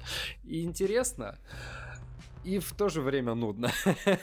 Вот такая вот, вот такая вот позиция. Слушайте, ну, вот я скажу так. Я заснул на фильме два раза. На сороковой минуте и на 70-й. Ну, как бы... То есть, я два раза начинал его смотреть, и дважды заснул. Мне кажется, это... Ну, это говорит хотя бы о... Если это говорит не об уровне фильма, то хотя бы о моем уровне В восп... отсутствии там инопланетян. Ну, типа, я хотел, да, я примерно об этом хотел сказать, что, типа, а, о том, насколько мой, а, ну, типа, разум уже атрофировался от умного, серьезного признанного кинокритиками кино и готов смотреть только от, отстойнейшее попкорн-муви всякое. Ну, вы, кстати, сказали про 12 разгнев... разгневанных мужчин, и я соглашусь с тем, что именно этот фильм приходит э, первым на ум а, во время... Да просто мы не смотрели ничего из того, из той эпохи больше. Нам как бы... Типа... Да нет. Поэтому они кажутся похожими. Нет, нет, просто, опять же, э, они в чем-то даже похожи, но понятно, что 12 разгневанных мужчин это камерная история, да, где действие в, происходит в одном помещении, но а, там тоже с позиции разных э, людей в меньшей степени, гораздо меньше, но с позиции разных людей, с разных э, точек зрения, да, тоже э, какая-то одна история вырисовывается и, и да, вот, вот этот вот разный взгляд на одно, на одного персонажа, на его там э, действия, которые он совершил. И теоретически можно даже найти какие-то схожие черты, ну, чуть-чуть совсем. А, я бы вот, знаете, что хотел отметить? Я бы хотел отметить то, что вот что меня действительно впечатлило в этом фильме, так это операторская работа. Реально, я не припомню а, вот и даже из современного кино а, таких э, классных операторских приемов, когда ну. вот через какую-то, не знаю, там двойную экспозицию переходами фокус, не знаю, там, то есть у тебя есть рамка, не знаю, окна, и оператор там через эту рам, раму оконную, да, пере, как бы, не знаю, показывает там персонажа, его жизнь там и так далее. Ну, короче, э, операторская работа потрясающая. И спецэффекты, которые там есть, они там есть, э, но они по большей части показывают, да, а, допустим, а, пейзажи, да, там замок э, где-нибудь вдалеке и так далее. Блин, ну реально же круто сделано, даже даже вот, я не знаю, я думаю, что есть, наверное, цифровая версия, ой, э, колоризированная версия этого фильма. Я думаю, что если вот в цвете посмотреть, этот фильм бы, ну, реально бы за какой-нибудь э, достаточно современный бы вышел. То есть ничего особо глаз бы не, за, ну... не зацепило. Я, я не согласен, но как бы как раз я хотел просто с вами это обсудить уже с точки зрения, ну вообще, типа, разобрать его по частям. То есть, типа, актеры, там, режиссура, как раз операторская работа. Я вот считаю, что да, операторская работа здесь, она, ну, прям сильно лет на 20 опережает свое время. То есть, если, допустим, мы вспомним э, Хичкока, который творил э, в конце 50-х, все 60-е и т.д. и т.п., вот, э, допустим, у Хичкока в его там э, триллерах, которые мы смотрели, в них ну, несмотря на то, что там очень много тоже новаторства, и он вообще придумал саспенс, которого, да, там, допустим, в этом фильме там в помине не было. А, несмотря на это, с технической точки зрения фильмы Хичкока довольно простые. То есть там а, все напряжение, оно а, чаще Хотя, опять же, иногда, да, у него, у него разные есть фильмы, но чаще оно за счет э, актерской игры. А здесь действительно, ну, оператор прям постарался, там и, э, я не знаю, там кадры сняты из пола, например, там, я не знаю, всякие клевые, э, и переходы там вот тоже монтажные, тоже совершенно потрясающие. То есть, когда я его смотрел, где-то вот первую половину мне было, ну, невероятно скучно, а на второй половине уже я начал как-то вот к нему теплеть, потому что с технической точки зрения он мне очень нравился. Но все портило рваное повествование, потому что как бы, а это все сделали специально, но смотреть это все-таки тяжеловато. То есть, э, ты ты как-то не с первого раза понимаешь, что э, как бы Кейн, вот этот вот герой, он э, ну, уже с самого начала своего пути начал скатываться, да, то есть ты как-то вот, э, ты смотришь и ну, в общем, не всегда, так сказать, считываешь переломные моменты в картине. Но это можно, конечно, а, отнести к какой-то невнимательности, но мне там пару сцен даже пересмотреть пришлось, потому что я вообще не, ну, не понимал, что произошло. Вот. Может быть, опять же, тоже проблемы перевода, но э, с субтитрами это смотреть было вообще Кстати, невозможно перевод, совершенно, перевод, потому что... Вот, ну, в общем, переводы довольно плохие, то есть я прямо... Я как бы смотрел его, в, дубляже, ну как бы с английскими субтитрами, и прямо я прямо видел эти ошибки просто чудовищнейшие, как бы я думал, ну не чудовищные ошибки, они как бы были скорее обоснованы тем, что это был перевод, то не знаю, то ли советский, то ли э, раннероссийский, как бы у людей просто не было возможности сделать какой-то research, что эта фраза обозначает в данном случае, вообще это очень часто бывает, конечно.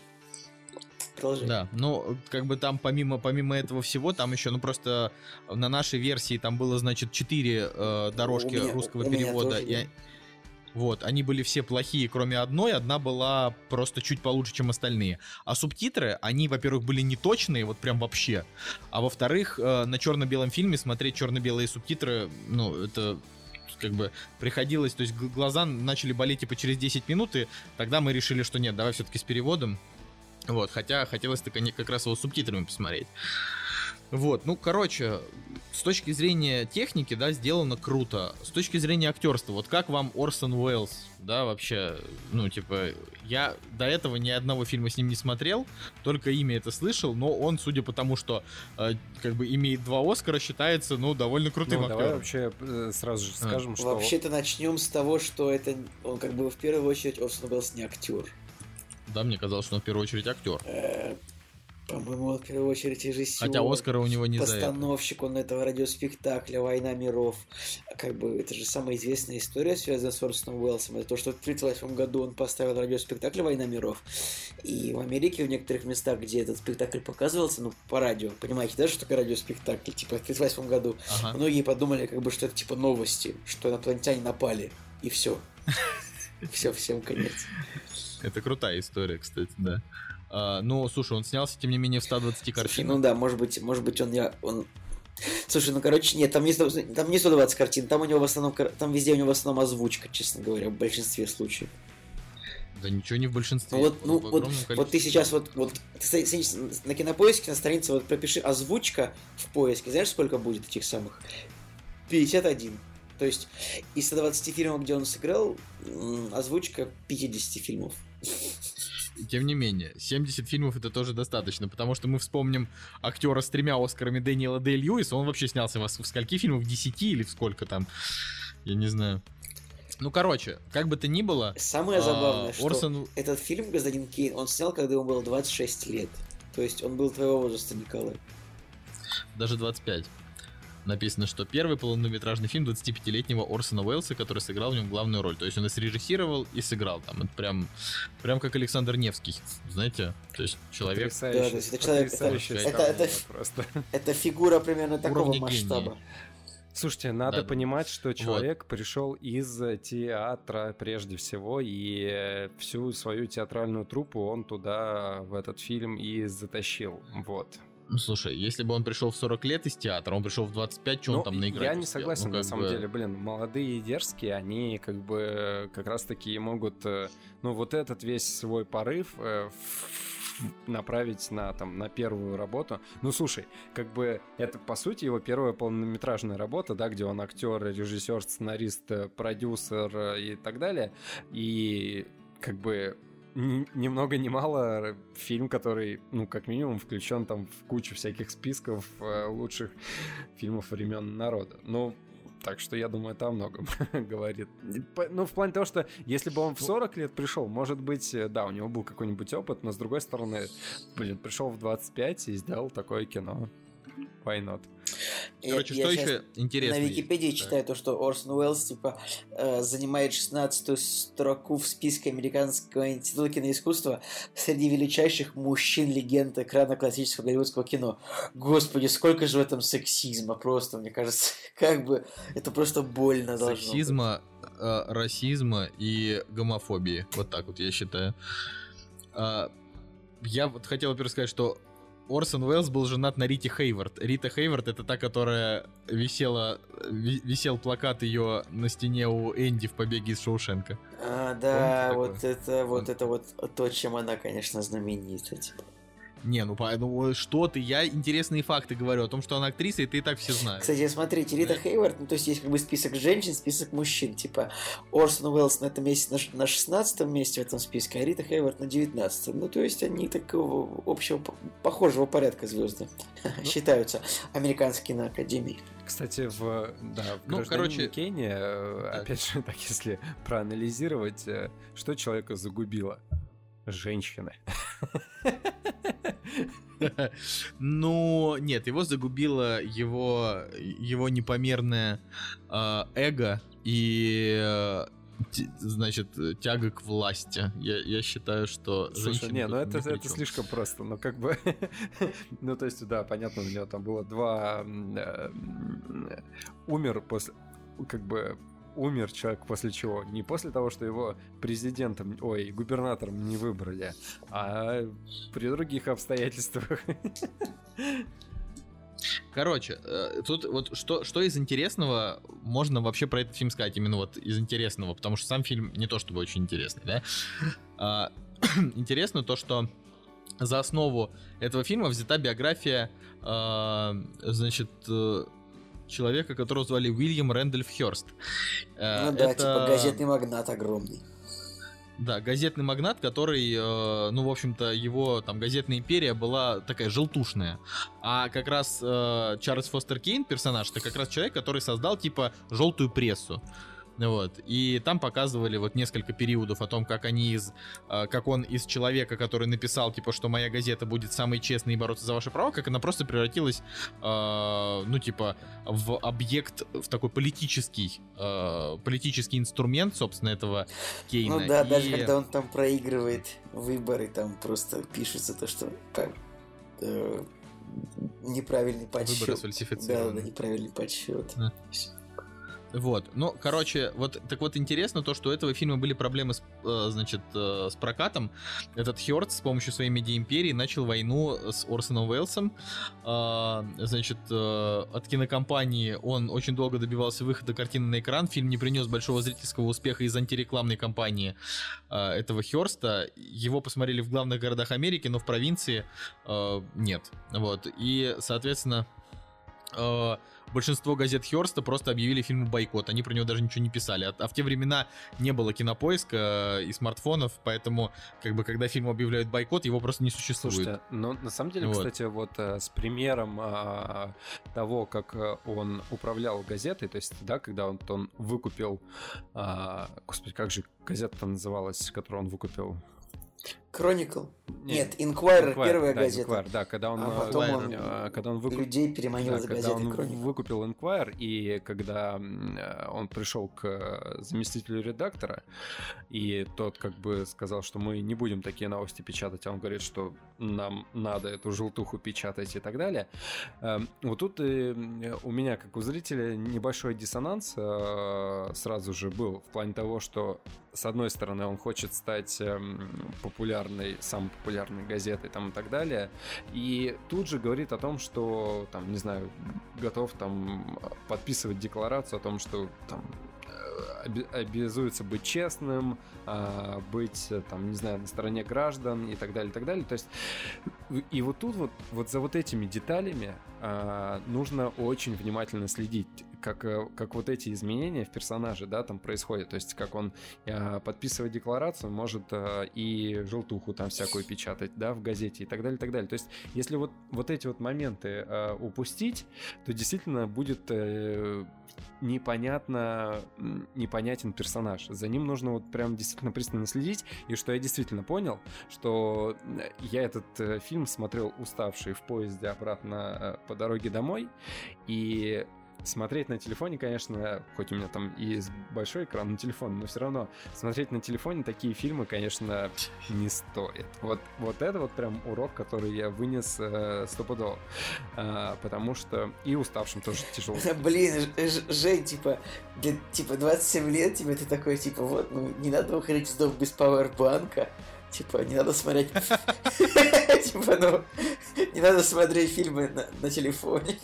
По- Поздно учишься. э, у тебя, у тебя, э, не дай бог, ну типа, когда, знаешь, такая история, что ты там будешь ехать, там, не знаю, по шоссе, короче, машина заглохнет, ты такой, блин, забыл Да, заправиться. надо заправляться. Типа. Типа, нужно заправляться впрок, ну такие. А, Короче, э, в итоге эта история закончилась тем, что фильм начал приносить э, деньги уже во время повторного проката, вот, ну и все, и уже пошли вот эти вот истории, что его там хвалили и так далее.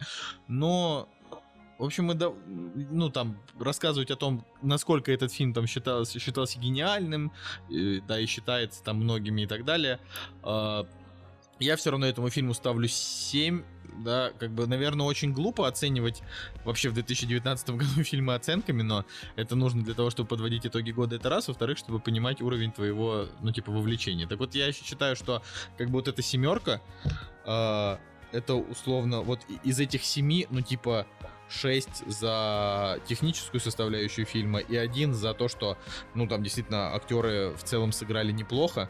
И вообще, вот в целом, да, для, 40, для 41 года э, это инновационная картина, но она меня вообще не зацепила. Вот вообще, она закончилась, и э, вот все, что я хотел сказать, ну, все, галочка. Все, вот гражданин Кейн просмотрен больше можно к этому не возвращаться. И я очень расстроен, что так. Я надеялся, что будет круче, но, по всей видимости, вот у нас же был, да, с вами период, что мы, типа, там, тащились от фильмов, там, 60-х, типа, блин, все, вот, нужно смотреть только кино, там, 50-х, 60-х. Тут, мне кажется, кино 40-х, наверное, в меньшей степени относится к, к нашему. Ну, я, я лично поставил восьмерку.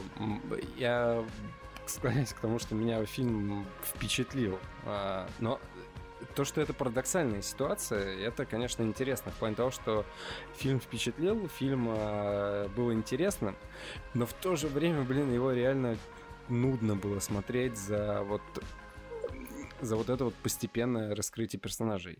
Интересно, но нудно. Вот главный, короче, лейтмотив э, всей этой истории про гражданина Кейна. Но, кстати, мне вот дальше интересно ознакомиться с другими работами э, Орсона Уэллса, потому что, ну, опять же, это была первая работа. Интересно, что у него а, было дальше в его а, актерской, режиссерской, сценарной карьере. Да, обычно это дальше лучше, но этот фильм, видимо, самый, ну, типа, в его случае, самый, типа, оцененный. Вот, ну, плюс больше, больше Оскаров у него не было. Слушайте, а я сейчас за... на Википедии открыл, ну, типа, э, ну, то есть, э, Чарльз Фостер Кейн как бы был, как мы уже сказали, был э, калькой с Уильяма Хёрста. И я сейчас открыл вот дворец Хёрста, э, который вот прототип дворца, Ксанаду дворца Кейна.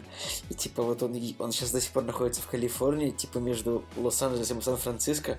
И он такой красивый, но можете погуглить, типа Хёрст Касл. Прям мощно выглядит. То есть это прям реально такой греческого вида дворец, такой бассейн. Тут круто, круто. Вот я, я хочу сказать, что, ну, совершенно точно в планах посмотреть фильм «Процесс», который также снял Орсон Уэллс э, и помогал, помог адаптировать сценарий. Это по роману Франца Кавки, который я читал еще там в студенческие годы. Вот, и фильм как бы снят в 62 году, поэтому, поэтому его можно смотреть, не переживая, да, что... Э, что что-то может не понравиться. Плюс там главную роль играет Энтони Перкинс, это типа злодей из э, из Психо Хичкока. То есть это довольно талантливый актер. Такой кин кинозлодей, что ли, даже не я, знаю. Кстати, я, кстати, вспомнил, вот, что но... меня напрягало еще в этом фильме. А, меня напрягал грим, а, который смотрелся отторгающий. Ну, то есть это что-то из разряда Высоцкого, когда ты понимаешь, что это резиновая маска на... Э, на...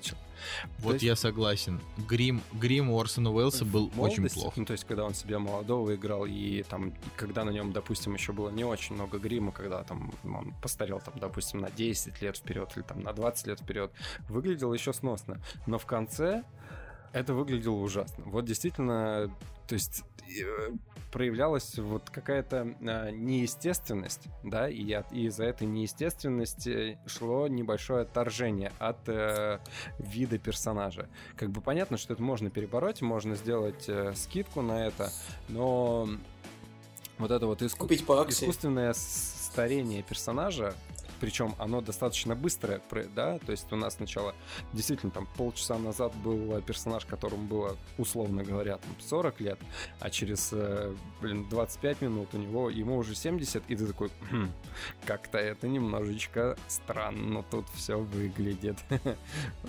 Вот, так вот. Ну, короче, мне кажется, что этот фильм, он э, популярный скорее среди киношников, то есть людей, которые делают кино, э, и там киножурналистов. То есть вот, вот так эти он люди вообще, там его он любят. дико популярен просто. Вот есть такой текст, ну, короче говоря, вот гуглите «Газанин Кейн», э, и там, в общем, в гугле получается один из типа текст на сайте bbc.com. Он называется «Чем так хорош гражданин Кейн и почему раньше кино было лучше». Вот я вам советую прочитать его, там вот прям ну, много интересных фактов. И как бы, то есть тут прямо написано, что вот именно те люди, которые вот студенты всякие киношные, они типа его обожают, потому что, посмотрев этот фильм, разобрав по полочкам, его можно, ну, как бы узнать чуть ли не все методы, типа, как снимать кино. Вот. Ну, может быть, этим он и гениален, знаешь, вот может быть. А, поэтому, ну что, давайте дальше перейдем, а то мы не успеем сегодня обсудить все, что мы заявили в самом начале. Так, в общем, закон... закончили с гражданином Кейном. Оскароносный фильм, хоть у него и а, один Оскар всего, но продолжая вот эту вот оскароносную тему, мы посмотрели фильм, который называется «Рома», и о котором вы говорили в предыдущий раз, в предыдущем подкасте. Вот. А, спасибо Netflix за такую картину, потому что я считаю, что это главный фильм этого Оскара. Вот, я делаю на него ставку. Видишь, видишь, я был я прав. Я делаю на него ставку в большинстве номинаций, а, потому что как сама история рассказана и как она снята, как передана, это, конечно, впечатляет. Ну, понятно, это не самый, допустим, лучший оскароносный фильм, который я смотрел, но история рассказана так, что ты действительно переживаешь за тех персонажей, которые есть э, в этом фильме, да, и даже не просто переживаешь, а хочется, чтобы, не знаю, там, каждым волоском кожи хочется, чтобы у, у, все, у этих персонажей было все хорошо. И, и самое замечательное то, что э, здесь используется этот прием, когда ты сначала э, ненависть к персонажу какую-то испытываешь, да, потом от ненависти к любви, а от любви к ненависти и так далее, и так далее. Блин, это прям действительно круто.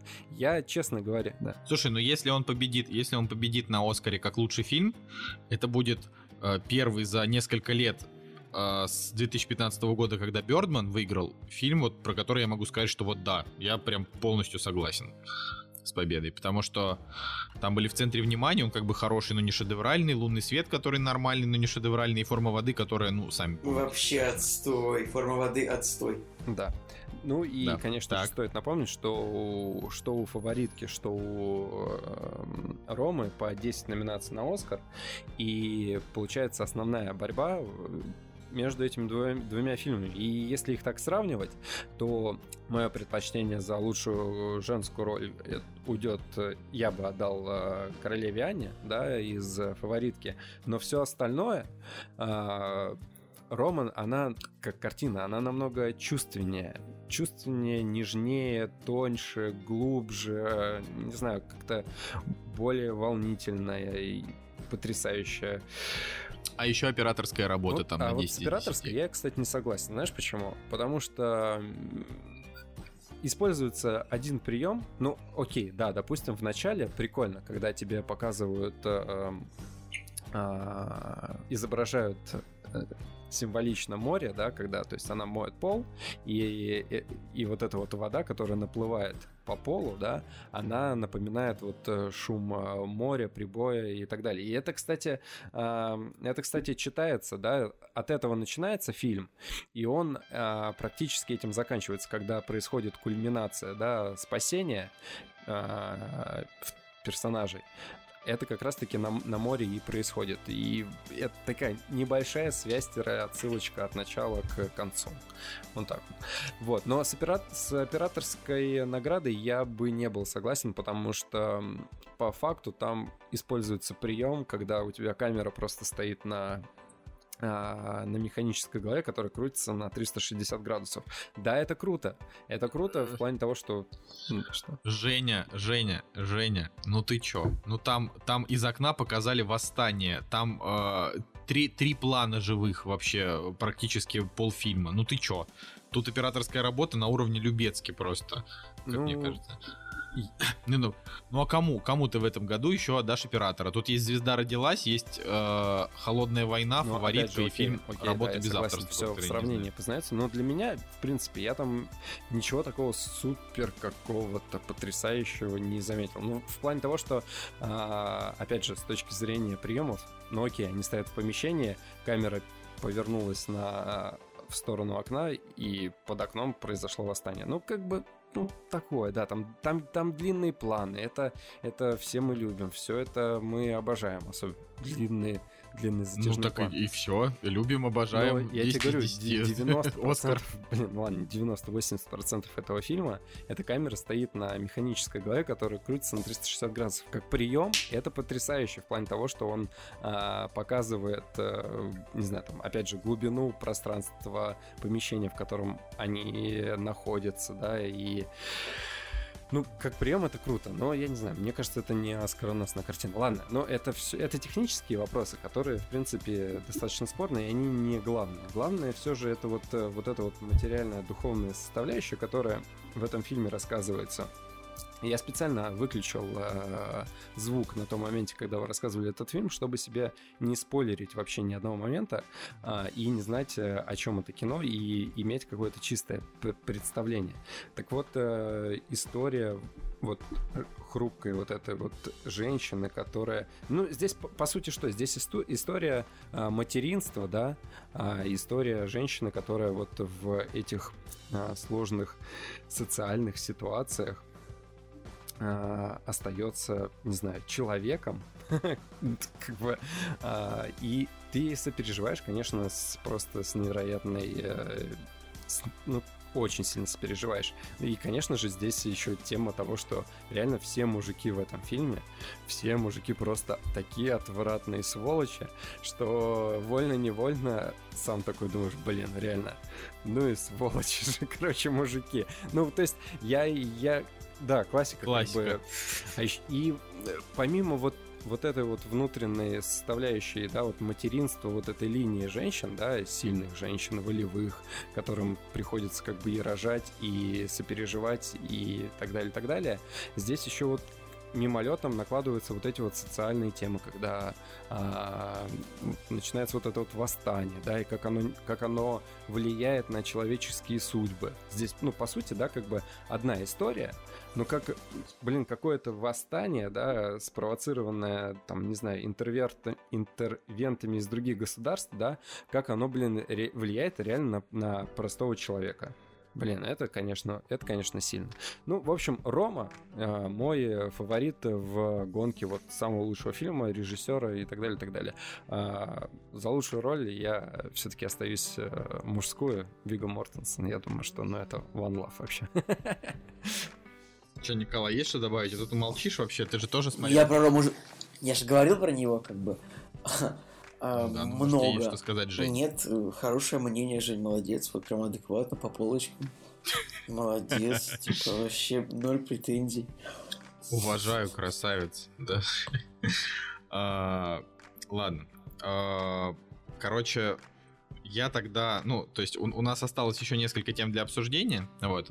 Они не очень длинные, так что если вы а, переживаете, что, собственно, сколько можно уже слушать этот подкаст, мы опрос провели, так что два часа, в общем, слушайте и радуйтесь.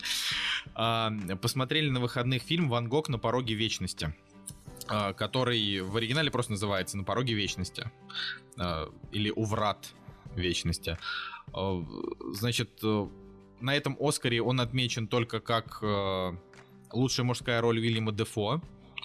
Вот, но я вот, вот что вам скажу, господа.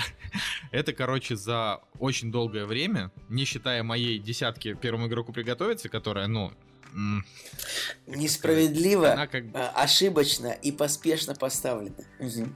Ну, не так, я бы сказал. Я бы сказал, что это такая очень эмоциональная, Импульсивно. да, имп- импульсивная десяточка, которая, ну, то есть я ее менять не собираюсь, фильм потрясающий, но Конечно, это потому что ты на- упрямый как осел.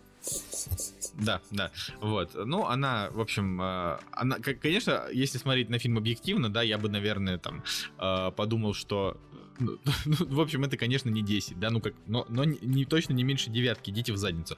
Вот, короче, с точки зрения Ван Гога, вот это такой фильм, который ты смотришь, и ты думаешь, блин, ну вот это прям 9 с половиной, вообще, ну вот э, ему до десятки не хватает, вот, ну он чуть-чуть подзатянут. Короче, вот что, что касается Уильяма Дефо, то я, значит, естественно, посмотрев зеленую книгу, я думал, что надо давать главную, главную там премию Вига Мортенсону. Нет, Вильяму Дефо нужно давать э, статуэтку за лучшую мужскую роль, потому что это невероятное кино абсолютно. Просто вот это э, оно оно гениально вообще абсолютно со всех сторон. То есть оно и пронзительное, оно и трогательное, и очень умное, и оно сделано с огромной любовью к Ван Гогу. И Вильям Дефо его сыграл просто потрясающе. Это вот невозможно выразить вообще словами, как он его сыграл. Он как будто он и есть, но самое интересное, что э, Ван Гог типа умер в 37, и рассказывается его там период жизни, когда ему там было типа условно там 34-37. Вот. А Вильяму Дефо было все это время 62, когда он его играл. И вот ощущение, как будто вот только он и должен был его играть. И ты как бы и ты не вдумываешься в то, что Ван Гогу, то есть персонажу там на экране, типа 60 лет, как Вильяму Дефо, э, ты просто понимаешь, что это вот груз его жизни сделал его похожим на 60-летнего мужика. Вот. Э, короче, ну, она, во-первых, да, у этого фильма композитор это русский композитор Татьяна Лисовская, и музыка у этого фильма, она вообще просто невероятна. Ты как бы, ты прям чувствуешь каждую ноту, которая вот э, для, для этой картины была написана. Вообще, это вот наслаждение какое-то сумасшедшее. Но самое главное, это вот, что когда вот он заканчивается, у тебя прям на душе какие-то вот сумасшедшие такие вот эмоции. Они как бы, это и грусть, потому что, ну, Ван Гог, э, там, он очень, очень грустно умер. Э, и для тех, кто знает вообще историю жизни Ван Гога и его семьи, очень тяжело, когда ты знаешь, что его брат там покончил с собой через какое-то время тоже там. Э, и вообще про вот эти вот все, про, про то, когда... М- вот ему весь фильм, грубо говоря, а также было и в его жизни. То есть ему всю жизнь говорили, ты рисуешь полное дерьмо. Вот, э, то есть ему прям вот в лицо он рисует, а к нему подходят люди и говорят, почему вы рисуете такие отвратительные картины, почему вы не можете рисовать, блин, э, людей реалистичных. А он говорит, ну, типа, я чувствую так, мне не нужно вот, вот то, что вот вы, да, мне говорите, я, я так вижу, грубо говоря. Вот, и он всю свою жизнь э, прожил как вот э, художник, которому говорят, что ты паршивый художник. И умер он, зная, что он так и не признан. А сейчас это один из самых топовых художников во всем мире. Его картины просто стоят, я не знаю, они абсолютно бесценны. Э, и э, как бы наследие Ван Гога, да, это А ты, Николай, стиль, да, вот в Амстердамском музее Ван Гога? Я был в трех музеях Ван Гога. В трех? Я был в музее, да, я был в музее Ван Гога в Амстердаме. Я был в 3D музее Ван Гога в Амстердаме, где воссоздали э, объемными и типа анимационными его, его значит картины. И я был еще в оживших а, полотнах в фили... Петербурге, да? Нет, не оживших полотнах Петербурга. Я был еще в филиале Петербургского Эрмитажа, который тоже находится в Амстердаме, и там тоже выставлены картины Ван Гога. Короче, я просто, ну... Ну, типа, технически ты был в двух музеях Ван Гога, потому что, типа, не всякий музей, в котором стоит картина Ван Гога, это музей Ван Гога, знаешь ли. Э, ну да, технически да. вот. Ну плюс я еще читал графический роман про Ван Гога. Короче, мне просто эта история очень интересна. Я все еще не смотрел фильм, э, который вот э, снят, а потом сверху нарисован еще вот в его стиле. Я его очень, очень хочу посмотреть. Вот. Но это нужно какое-то время, потому что там же будет, ну грубо говоря, история это будет плюс-минус та же самая. Но я вот что не могу понять, так это оценок. Ну то есть у него более-менее неплохая критика, но у него 7,1 на кинопоиске, 7 на MDB.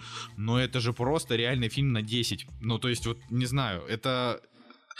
То есть, это, это, знаете, это даже не как Рома, которая...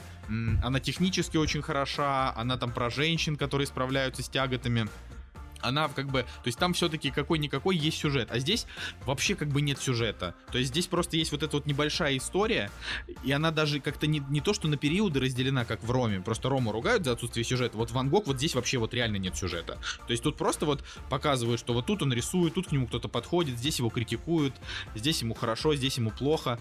А, но это все как бы не важно, просто потому что общая картина это прям вот кинематограф с какой-то огромной вообще буквы, какой-то безразмерной буквы. Я не знаю. Ну, в общем, для меня, как для человека, который быдло снародный, как говорится, для меня это было просто какое-то безумие. То есть вот настолько это эстетически просто охренительное кино. И вот как раз э, я бы сказал, что если там «Гражданин Кейн» это типа показательный фильм, вот как, как снимали там, до, до чего дошел кинематограф в 41 году, как вот люди могут, то «Ван Гог» это вот то, как можно рассказать историю э, как бы без конкретного сюжета, просто вот основываясь на эмоциях и на любви к человеку, про которого это снимается. То есть это вот реально такой кинематограф современный, гениальный, очень крутой. Вообще, вот просто, пацаны, посмотрите этот фильм. он, он стоит того. И вы поймете, почему Вига Мортенсон, он, он как бы сыграл прекрасно, но он просто сыграл такую роль, типа, комедийную, приятную, да, там, очень хороший сценарий у зеленой книги, но Ван Гогу это вообще все не нужно, это прям, это на каких-то других, знаете, уровнях играет, в другой лиге абсолютно. Вот. Поэтому, и, и вот ко всему этому еще хочется сказать, что вот полная жопа, простите, вообще, что э, в лучшие фильмы этого фильма нет, а Черная Пантера есть. То есть это, ну, просто, просто вообще. Ой, ладно, короче. Короче, я закончил. Вам, конечно, не интересно, но хоть, может, слушателям нашим будет интересно. Давай, Николай, рассказывай про завод. Слушай, честно говоря, вот сейчас реально выпуск подходит к концу, и я просто понимаю, что вот уже половина людей не дослушает. Поэтому, поэтому я бы честно подождал бы, пока вы посмотрите тоже завод, чтобы мы могли хотя бы вдвоем-втроем обсудить его. Поэтому я, Нет, поэтому Николай, я скажу вот коротко. Даже не я скажу коротко. Я не буду говорить долго про завод. Я скажу, что это крепкое, крепко сбитое кино, которое стоит посмотреть. Опять, э, как бы Быков, он как бы, он опять такие довольно поверхностные идеи продвигает. То есть, еще раз, фильм о том, э, как, значит, олигарх решает закрыть свой собственный завод, ну, то есть закрывает завод, и, а зарплату не выплатил своим работникам, они же этого похитить, как бы, чтобы он им денежек-то дал. Тут-то все и, зави... и как бы тут-то происходит э, завязочка. Э, в общем, Быков довольно такие идеи продвигает, э, довольно поверхностные. То, что ну как, как поверхностные, они левацкие. То есть вот нужно все там поделить, чтобы всем было хорошо, потому что, ну как бы, типа кому-то плохо, а кому-то хорошо. И кто-то в жизни смог устроиться, а кто-то не смог. То есть кто-то посвятил себя э, служению государству, у него ничего не вышло, а кто-то пошел другим путем, у него все получилось. Э, то есть ты, конечно, переживаешь и бедным рабочим завода, и бедному десантнику, которого, который не устроился в жизни никак. Но, с другой стороны, как бы и олигарх тоже вызывает уважение, как бы а как он может вызывать уважение, если он, типа, э, закрывает завод и никому не выплачивает деньги? То есть он, получается, не отрицательный персонаж в истории? Ну, как бы там у них довольно долгий диалог по ходу пьесы идет о том, почему кто-то добился, кто-то не добился. И в целом ты не можешь сказать то, что олигарх прям злодей-злодей. То есть он просто делает, что, что должен, а как бы что диктует ему бизнес, в принципе.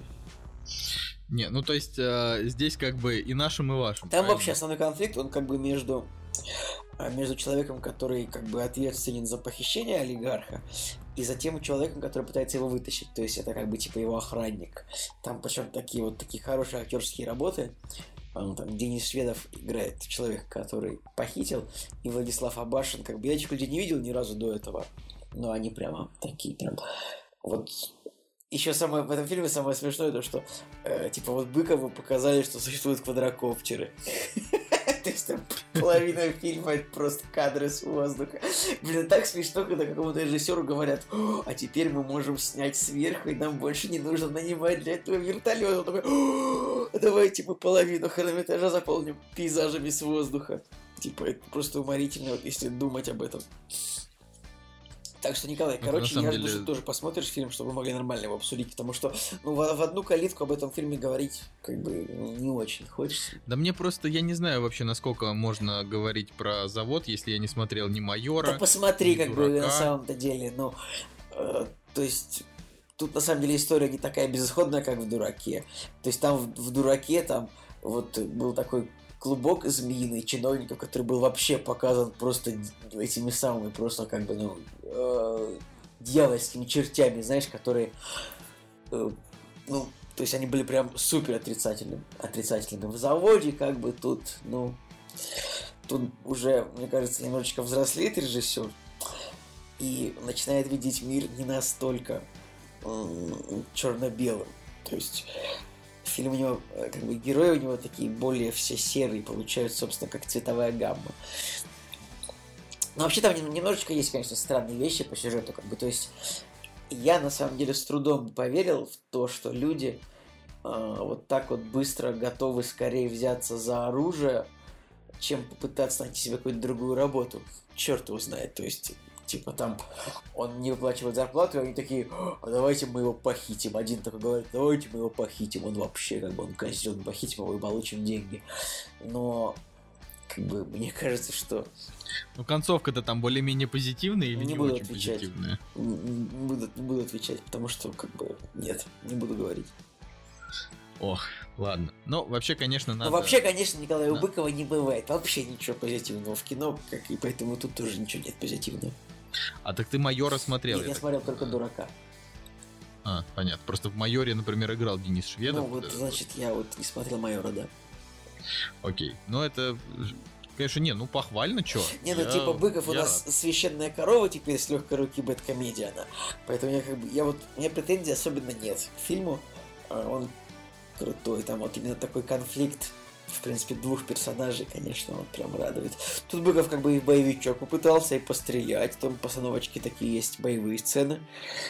Так что в этом году же выходит еще и Сторож, тоже его фильм, получается. В этом году да, в девятнадцатом году и выходит, как бы, поэтому Что-то он Поэтому зачастил. в этом году у нас будет даже два фильма от Быкова. Это прикольно. Так, а Женя, я так понимаю, уже заснул. Поэтому, в принципе, заводу я поставлю восьмерочку. Наверное, он, он заслуживает этого. Ну и как бы Смоляков, как бы, как бы человек, как всегда, отработал вот все свои деньги, которые ему заплатили, очевидно. Прям. Ох, ну слушай. Ладно, окей, посмотрю, а, обсудим. А, хочу тогда за- закончить, значит, наш бравый выпуск на сегодня а, крепким орешком. Вот. Потому что ну, невозможно это оттягивать вообще еще на какое-то долгое время, а какой-то специальный выпуск этому посвящать тоже не хочется. А, в общем, по поводу крепкого орешка. э, Ты, ты вот, Николай, ты все, да, смотрел Конечно, крепкие орешки? конечно. И, и пятого тоже, да, который Нет, дерьмо? пятого я смотрел обзор. Понятно. А, значит, просто вот чё, что бы мне хотелось сказать. Значит, а, вот так как я не смотрел... Крепкий орешек, «Орешков», короче, это вот- франшиза, а том Брюс Уиллис такой, ну, типа, что-то делает, просто живет своей жизнью, такой, черт, теперь мне придется разбираться еще и с этим дерьмом. Ну, как бы вот во всех фильмах примерно одинаковая ситуация. Да, да, да, да, да. Это, блин, это правда. На самом деле, у этого фильма, конечно, а, невероятная история, огромнейшая фанбаза. Ну, говорю, для меня «Крепкий орешек» — это типа вот Джек Пиральта а, из «Бруклин 9.9», который просто постоянно его цитирует. Еще 10 из 10, которые, значит, у Цигулиева и т.д. и т.п. А, Это, конечно, ну, необычный расклад. Вот. А, Значит, вот мы посмотрели, получается, за там полторы недели мы посмотрели все части. Четвертую часть я смотрел, когда она еще вышла, но вот мы вчера ее как раз буквально закончили, и я э, так понял, что я ее тогда не досмотрел, потому что у меня в голове была почему-то сцена, что он мотоциклом сбивает вертолет, а он машиной сбивает, а не мотоциклом. Вот. э, То есть были какие-то ошибочные, э, какие-то у меня в голове какие-то а- ассоциации. Соответственно, я вот что хочу сказать, да, по крепкому орешку. Во-первых, молодой Брюс Уиллис красавчик. ну, то есть он просто такой прям супер обаятельный. Ну, типа, А. еще Мэдисон говорил, то, что есть два актера, типа, это молодой Брюс Уиллис и как бы и лысый Брюс Уиллис, то есть это абсолютно разные люди. Да, да, да. Ну, то есть молодой Брюс Уиллис, вот он прям, прям клевый, он, он действительно обаятельный, он красивый такой вот классный. Вот. а, еще мне очень понравилось, например, что в третьей части там Сэмюэл. Джексон слишком много говорит э, про там нигеров, про свое вот это дерьмо, и Брюс Уиллис ему говорит, да ты просто расист, ты не любишь белых. Он такой, «Не, я, я вообще-то не расист. Это знаешь, так. реально очень смешно, особенно то, что, типа, фильм, по-моему, 94 года, «Третий орешек», если не ошибаюсь, или там 97-го, это очень круто, конечно. Да-да-да, он 95-го. А, вот. Но, короче, что вообще по, по франшизе в целом? Первая часть самая крутая, на мой взгляд. А, вторая, а, как мне кажется, более-менее такая же, как первая, но чуть-чуть похуже. Но я им поставил одинаковые там восьмерки. Ваши десятки я вообще, ну, то есть я понять не могу. Это, видимо, вот как бы как у меня... Блин, да это... с первому про- игроку Нет, это просто, типа, То есть- дань детству, типа, классическому кино. Это вот. вот. Вот если Вот. какое-то классическое кино ты посмотрел в детстве, когда нужно было смотреть, ты ставишь ему десятку, это нормально. Точно так же, как э, десятку Терминатору второму. Ну ладно, неважно.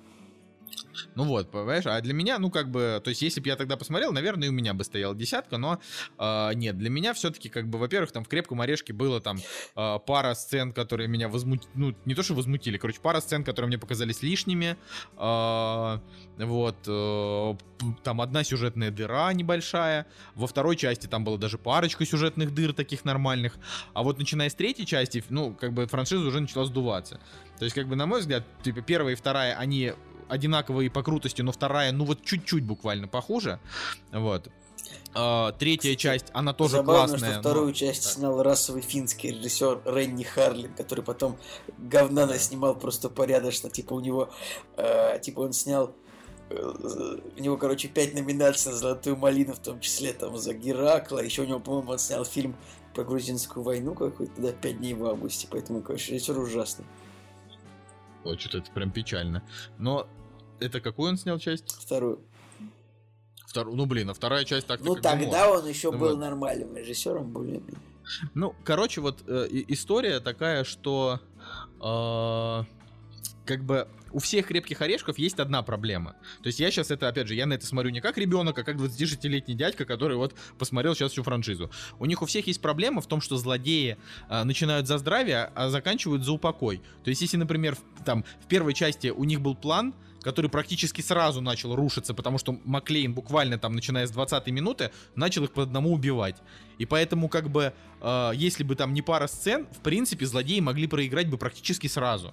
Вот. И не там бог из машины, когда у них оказывается ракетница, и они просто взрывают тупых там ФБРовцев, которые вдруг внезапно решают там помешать. Вот. У всех крепких орешков там вот есть история, что там есть э, злодеи, они в самом начале, ну то есть это прям террористы, которые устраивают жесть, но по факту оказывается, что они все просто хотят украсть денег. Но каждый из них, как бы, для достижения этих целей, они прям, ну, настоящий террор учиняют. Вот. Поэтому можно сказать, что это как бы воры, но при этом террористы. И вот во всех четырех частях есть, значит, террористы. э, они хотят украсть деньги. э, значит, и они при... И плюс они еще хотят, э, ну, типа, так украсть так много, чтобы потом пропасть. Практически во всех у них есть наемная армия во всех частях, то есть это целая куча пушечного мяса, которую они как бы откуда-то не- нанимают, чтобы они им помогали.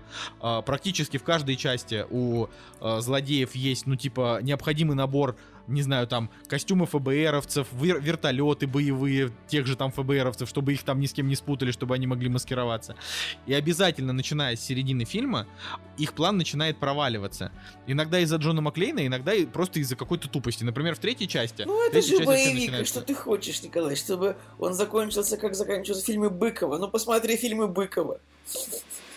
Не, ну Николай, ну тут просто смотри, как бы, вот есть злодеи, у них есть план, да, этот план заключается в том, что, а, ну вот, они, типа, осуществляют какие-то совершенно невозможно предотвратимые операции, да, и в итоге это приходит к тому, что они просто, ну, типа, воруют деньги и побеждают. И вот в каждой из этих частей у них как бы изначальный план продуман, то есть они приходят, там убивают каких-нибудь охранников, вст- встают на их место, а, или там, э, не знаю, копируют полностью пункт управления самолетами, что во второй части, это, конечно, вообще на грани фантастики абсолютно. Э, так что, типа, чуваки в самолетах просто не слышат, что они им говорят. Вот. Э, вернее, не слышат, что говорят настоящие авиадиспетчеры, а слышат только то, что говорят террористы. Короче, вот у них так идет план, а в конце, когда дело доходит до того, чтобы, ну, типа, повоевать, Джон Маклейн просто их как бы руками всех расстреливает, потому что он просто, ну, типа, дохера такой БДС. То есть, не знаю, одних он взрывает на вертолете, других он еще чем-то взрывает. Обязательно в каждой серии там есть какой-то, какая-то, какая-то такая сумасшедшая одна сцена, типа, с, с каким-то вот, э, с каким-то взрывом, в из которого он там выбирается очень смешно. Вот. А, Плюс фильм еще очень жестокий. То есть, если, например, ну, то есть там в первой части убивают кучу невинного народу, а, во второй части там вообще вот эта совершенно жуткая сцена с самолетом, от нее прям кошки скребут вообще. То есть это прям, это типа вот сейчас так боевики не снимают. Сейчас не заставляют людей. То есть вот в той же миссии невыполнима там вообще вот лишний никто не умирает. То есть там может быть, ну вот, не знаю, одного кого-нибудь убьют, а в основном только статиста. А там в крепком орешке, ну просто вот, типа взяли, взорвали самолет с кучей людей, перед этим еще показали этих людей, чтобы тебе тяжелее от этого было. Вот, ну то есть так вот, там прям даже такая немножко драма есть. Вот, а начиная с третьей части уже как бы франшиза начала немножко скатываться, там уже злодеи просто, ам, ну как бы то есть по- поначалу они прям что-то вот очень крутое мутили. В третьей части там чувак заставлял Маклейна бегать по городу, угрожая тем, что будет взрывать бомбы, а потом он просто забил на это. А в четвертой части как бы злодеи, имея там какой-то кибер вообще силу, они просто там, э, не знаю, перекрыли кислород просто все, всей вообще стране своими действиями, а потом закончилось тем, что Джон Маклейн просто как бы нашел их местоположение и всех убил. Ну, то есть это в плане того, что, типа, ты, ну, ты вроде как ждешь, что эм, схватка со злодеями будет более серьезная. А он в итоге, то есть основная задача Маклейна это просто как бы добраться до злодея, чтобы дать ему по заднице. Вот и все. Ну, то есть вот в этом я считаю проблему франшизы, но в целом это, конечно, очень круто. Ну, то есть я получил удовольствие. Ну, здорово, Николай, что ты приобщаешься к хорошему кино, а смотришь не только «Коня Боджека» или что там тебе еще нравится, «Первому, первому игроку приготовиться». А Ван Гога там, вот, вот, вот эту всю хрень. Да, да? да, да. Это вот Типа- Что-то там про художников О. какое-то такое непонятное. Можешь еще посмотреть какой-нибудь фильм там типа Эгон Шилле, или, типа это, это тоже фильм про, про художника австрийского. Не, я... Мне захотелось посмотреть фильм, наконец-то, Рэй. Вот, так что, может быть, в ближайшие Неплохой фильм, вполне. его получится. Оскароносный к тому Да. же. Вот. Ой, Женя вернулся. Проснулся. Как будто, как будто такой, типа, и не, уходил, да? Вот. Ну ладно. В общем, э, рад, что я наконец-то выговорился по крепким орешкам. Конечно. Но, типа, вот сейчас я бы не сказал, что я вот, ну, типа, прям советую тем, кто не смотрел, прям садитесь, смотрите всю франшизу. Ну, нет, можно ограничиться первой частью, в общем-то, и дальше, э, ну, если вы не посмотрите вторую, третью, четвертую, вы ничего не потеряете, но они просто тоже классные боевики. Но я просто, честно говоря, я мало знаю людей, которые любят боевики. Поэтому, если вы, ну, любите хорошее кино, то в первую очередь, да, то первого крепкого орешка посмотреть надо. А если вы любите боевики, то уже всех остальных, кроме, ну, кроме той части с Джаем Кортни. Вот. Да, даже Такая история. посмотреть первую часть «Крепкого орешка», нежели а, гражданина Кейна. Да- Ой, ты да- чё, сейчас от, ну, нас люди еще подписываются. Конечно же, конечно же, это шутка. Да, но я, я- я на самом деле просто немножко даже согласен, но зачем это говорить вслух? Ладно, ребят, э, спасибо сегодня- вам за беседу. Сегодня у нас э, революционный подкаст был. Начало. У нас революционное начало. Не, ну начало-то, да, действительно хорошее. Ставьте лайк вообще за начало. Вот. э, будем надеяться, что Нолан и дальше продолжит снимать шедевр. Да, Нолан, Нолан- Нолан Да. гений. Вот. Короче, с вами был Николай Солнышко. Николай Цугулиев. И Евгений Москвин. Кактус подкаст. До следующей недели. Starry, starry night. Paint your palette blue and gray. Look out on a summer's day with eyes that know the darkness in my soul. Shadows on the hills. Sketch the trees and the daffodils. Catch the breeze and the winter chills in colors on the snowy linen land. Understand what you tried to say to me, and how you suffered for your sanity, and how you tried to set them free. They would not listen, they did not know how. Perhaps they'll listen now. Starry, starry night. Flaming flowers that brightly blaze. Swirling clouds in violet haze. Reflect in Vincent's eyes of china blue. Colors changing hue.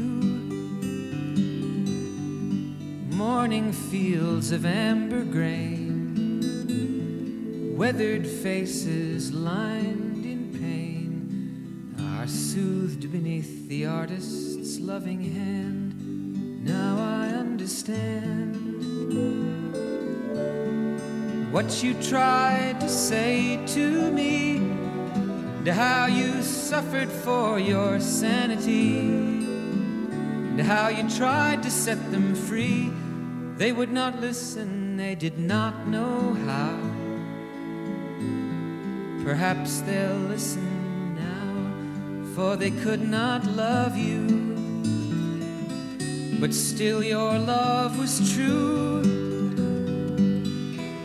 And when no hope was left inside on that starry, starry night, you took your life as lovers often do. But I could have told you, Vincent, this world was never meant for one as beautiful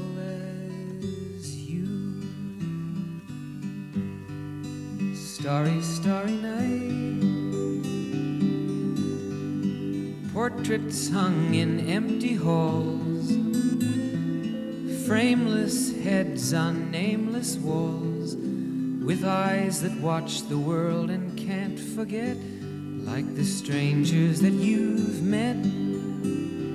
The ragged men in ragged clothes, a silver thorn, a bloody rose, lie crushed and broken on the virgin snow. Now I think I know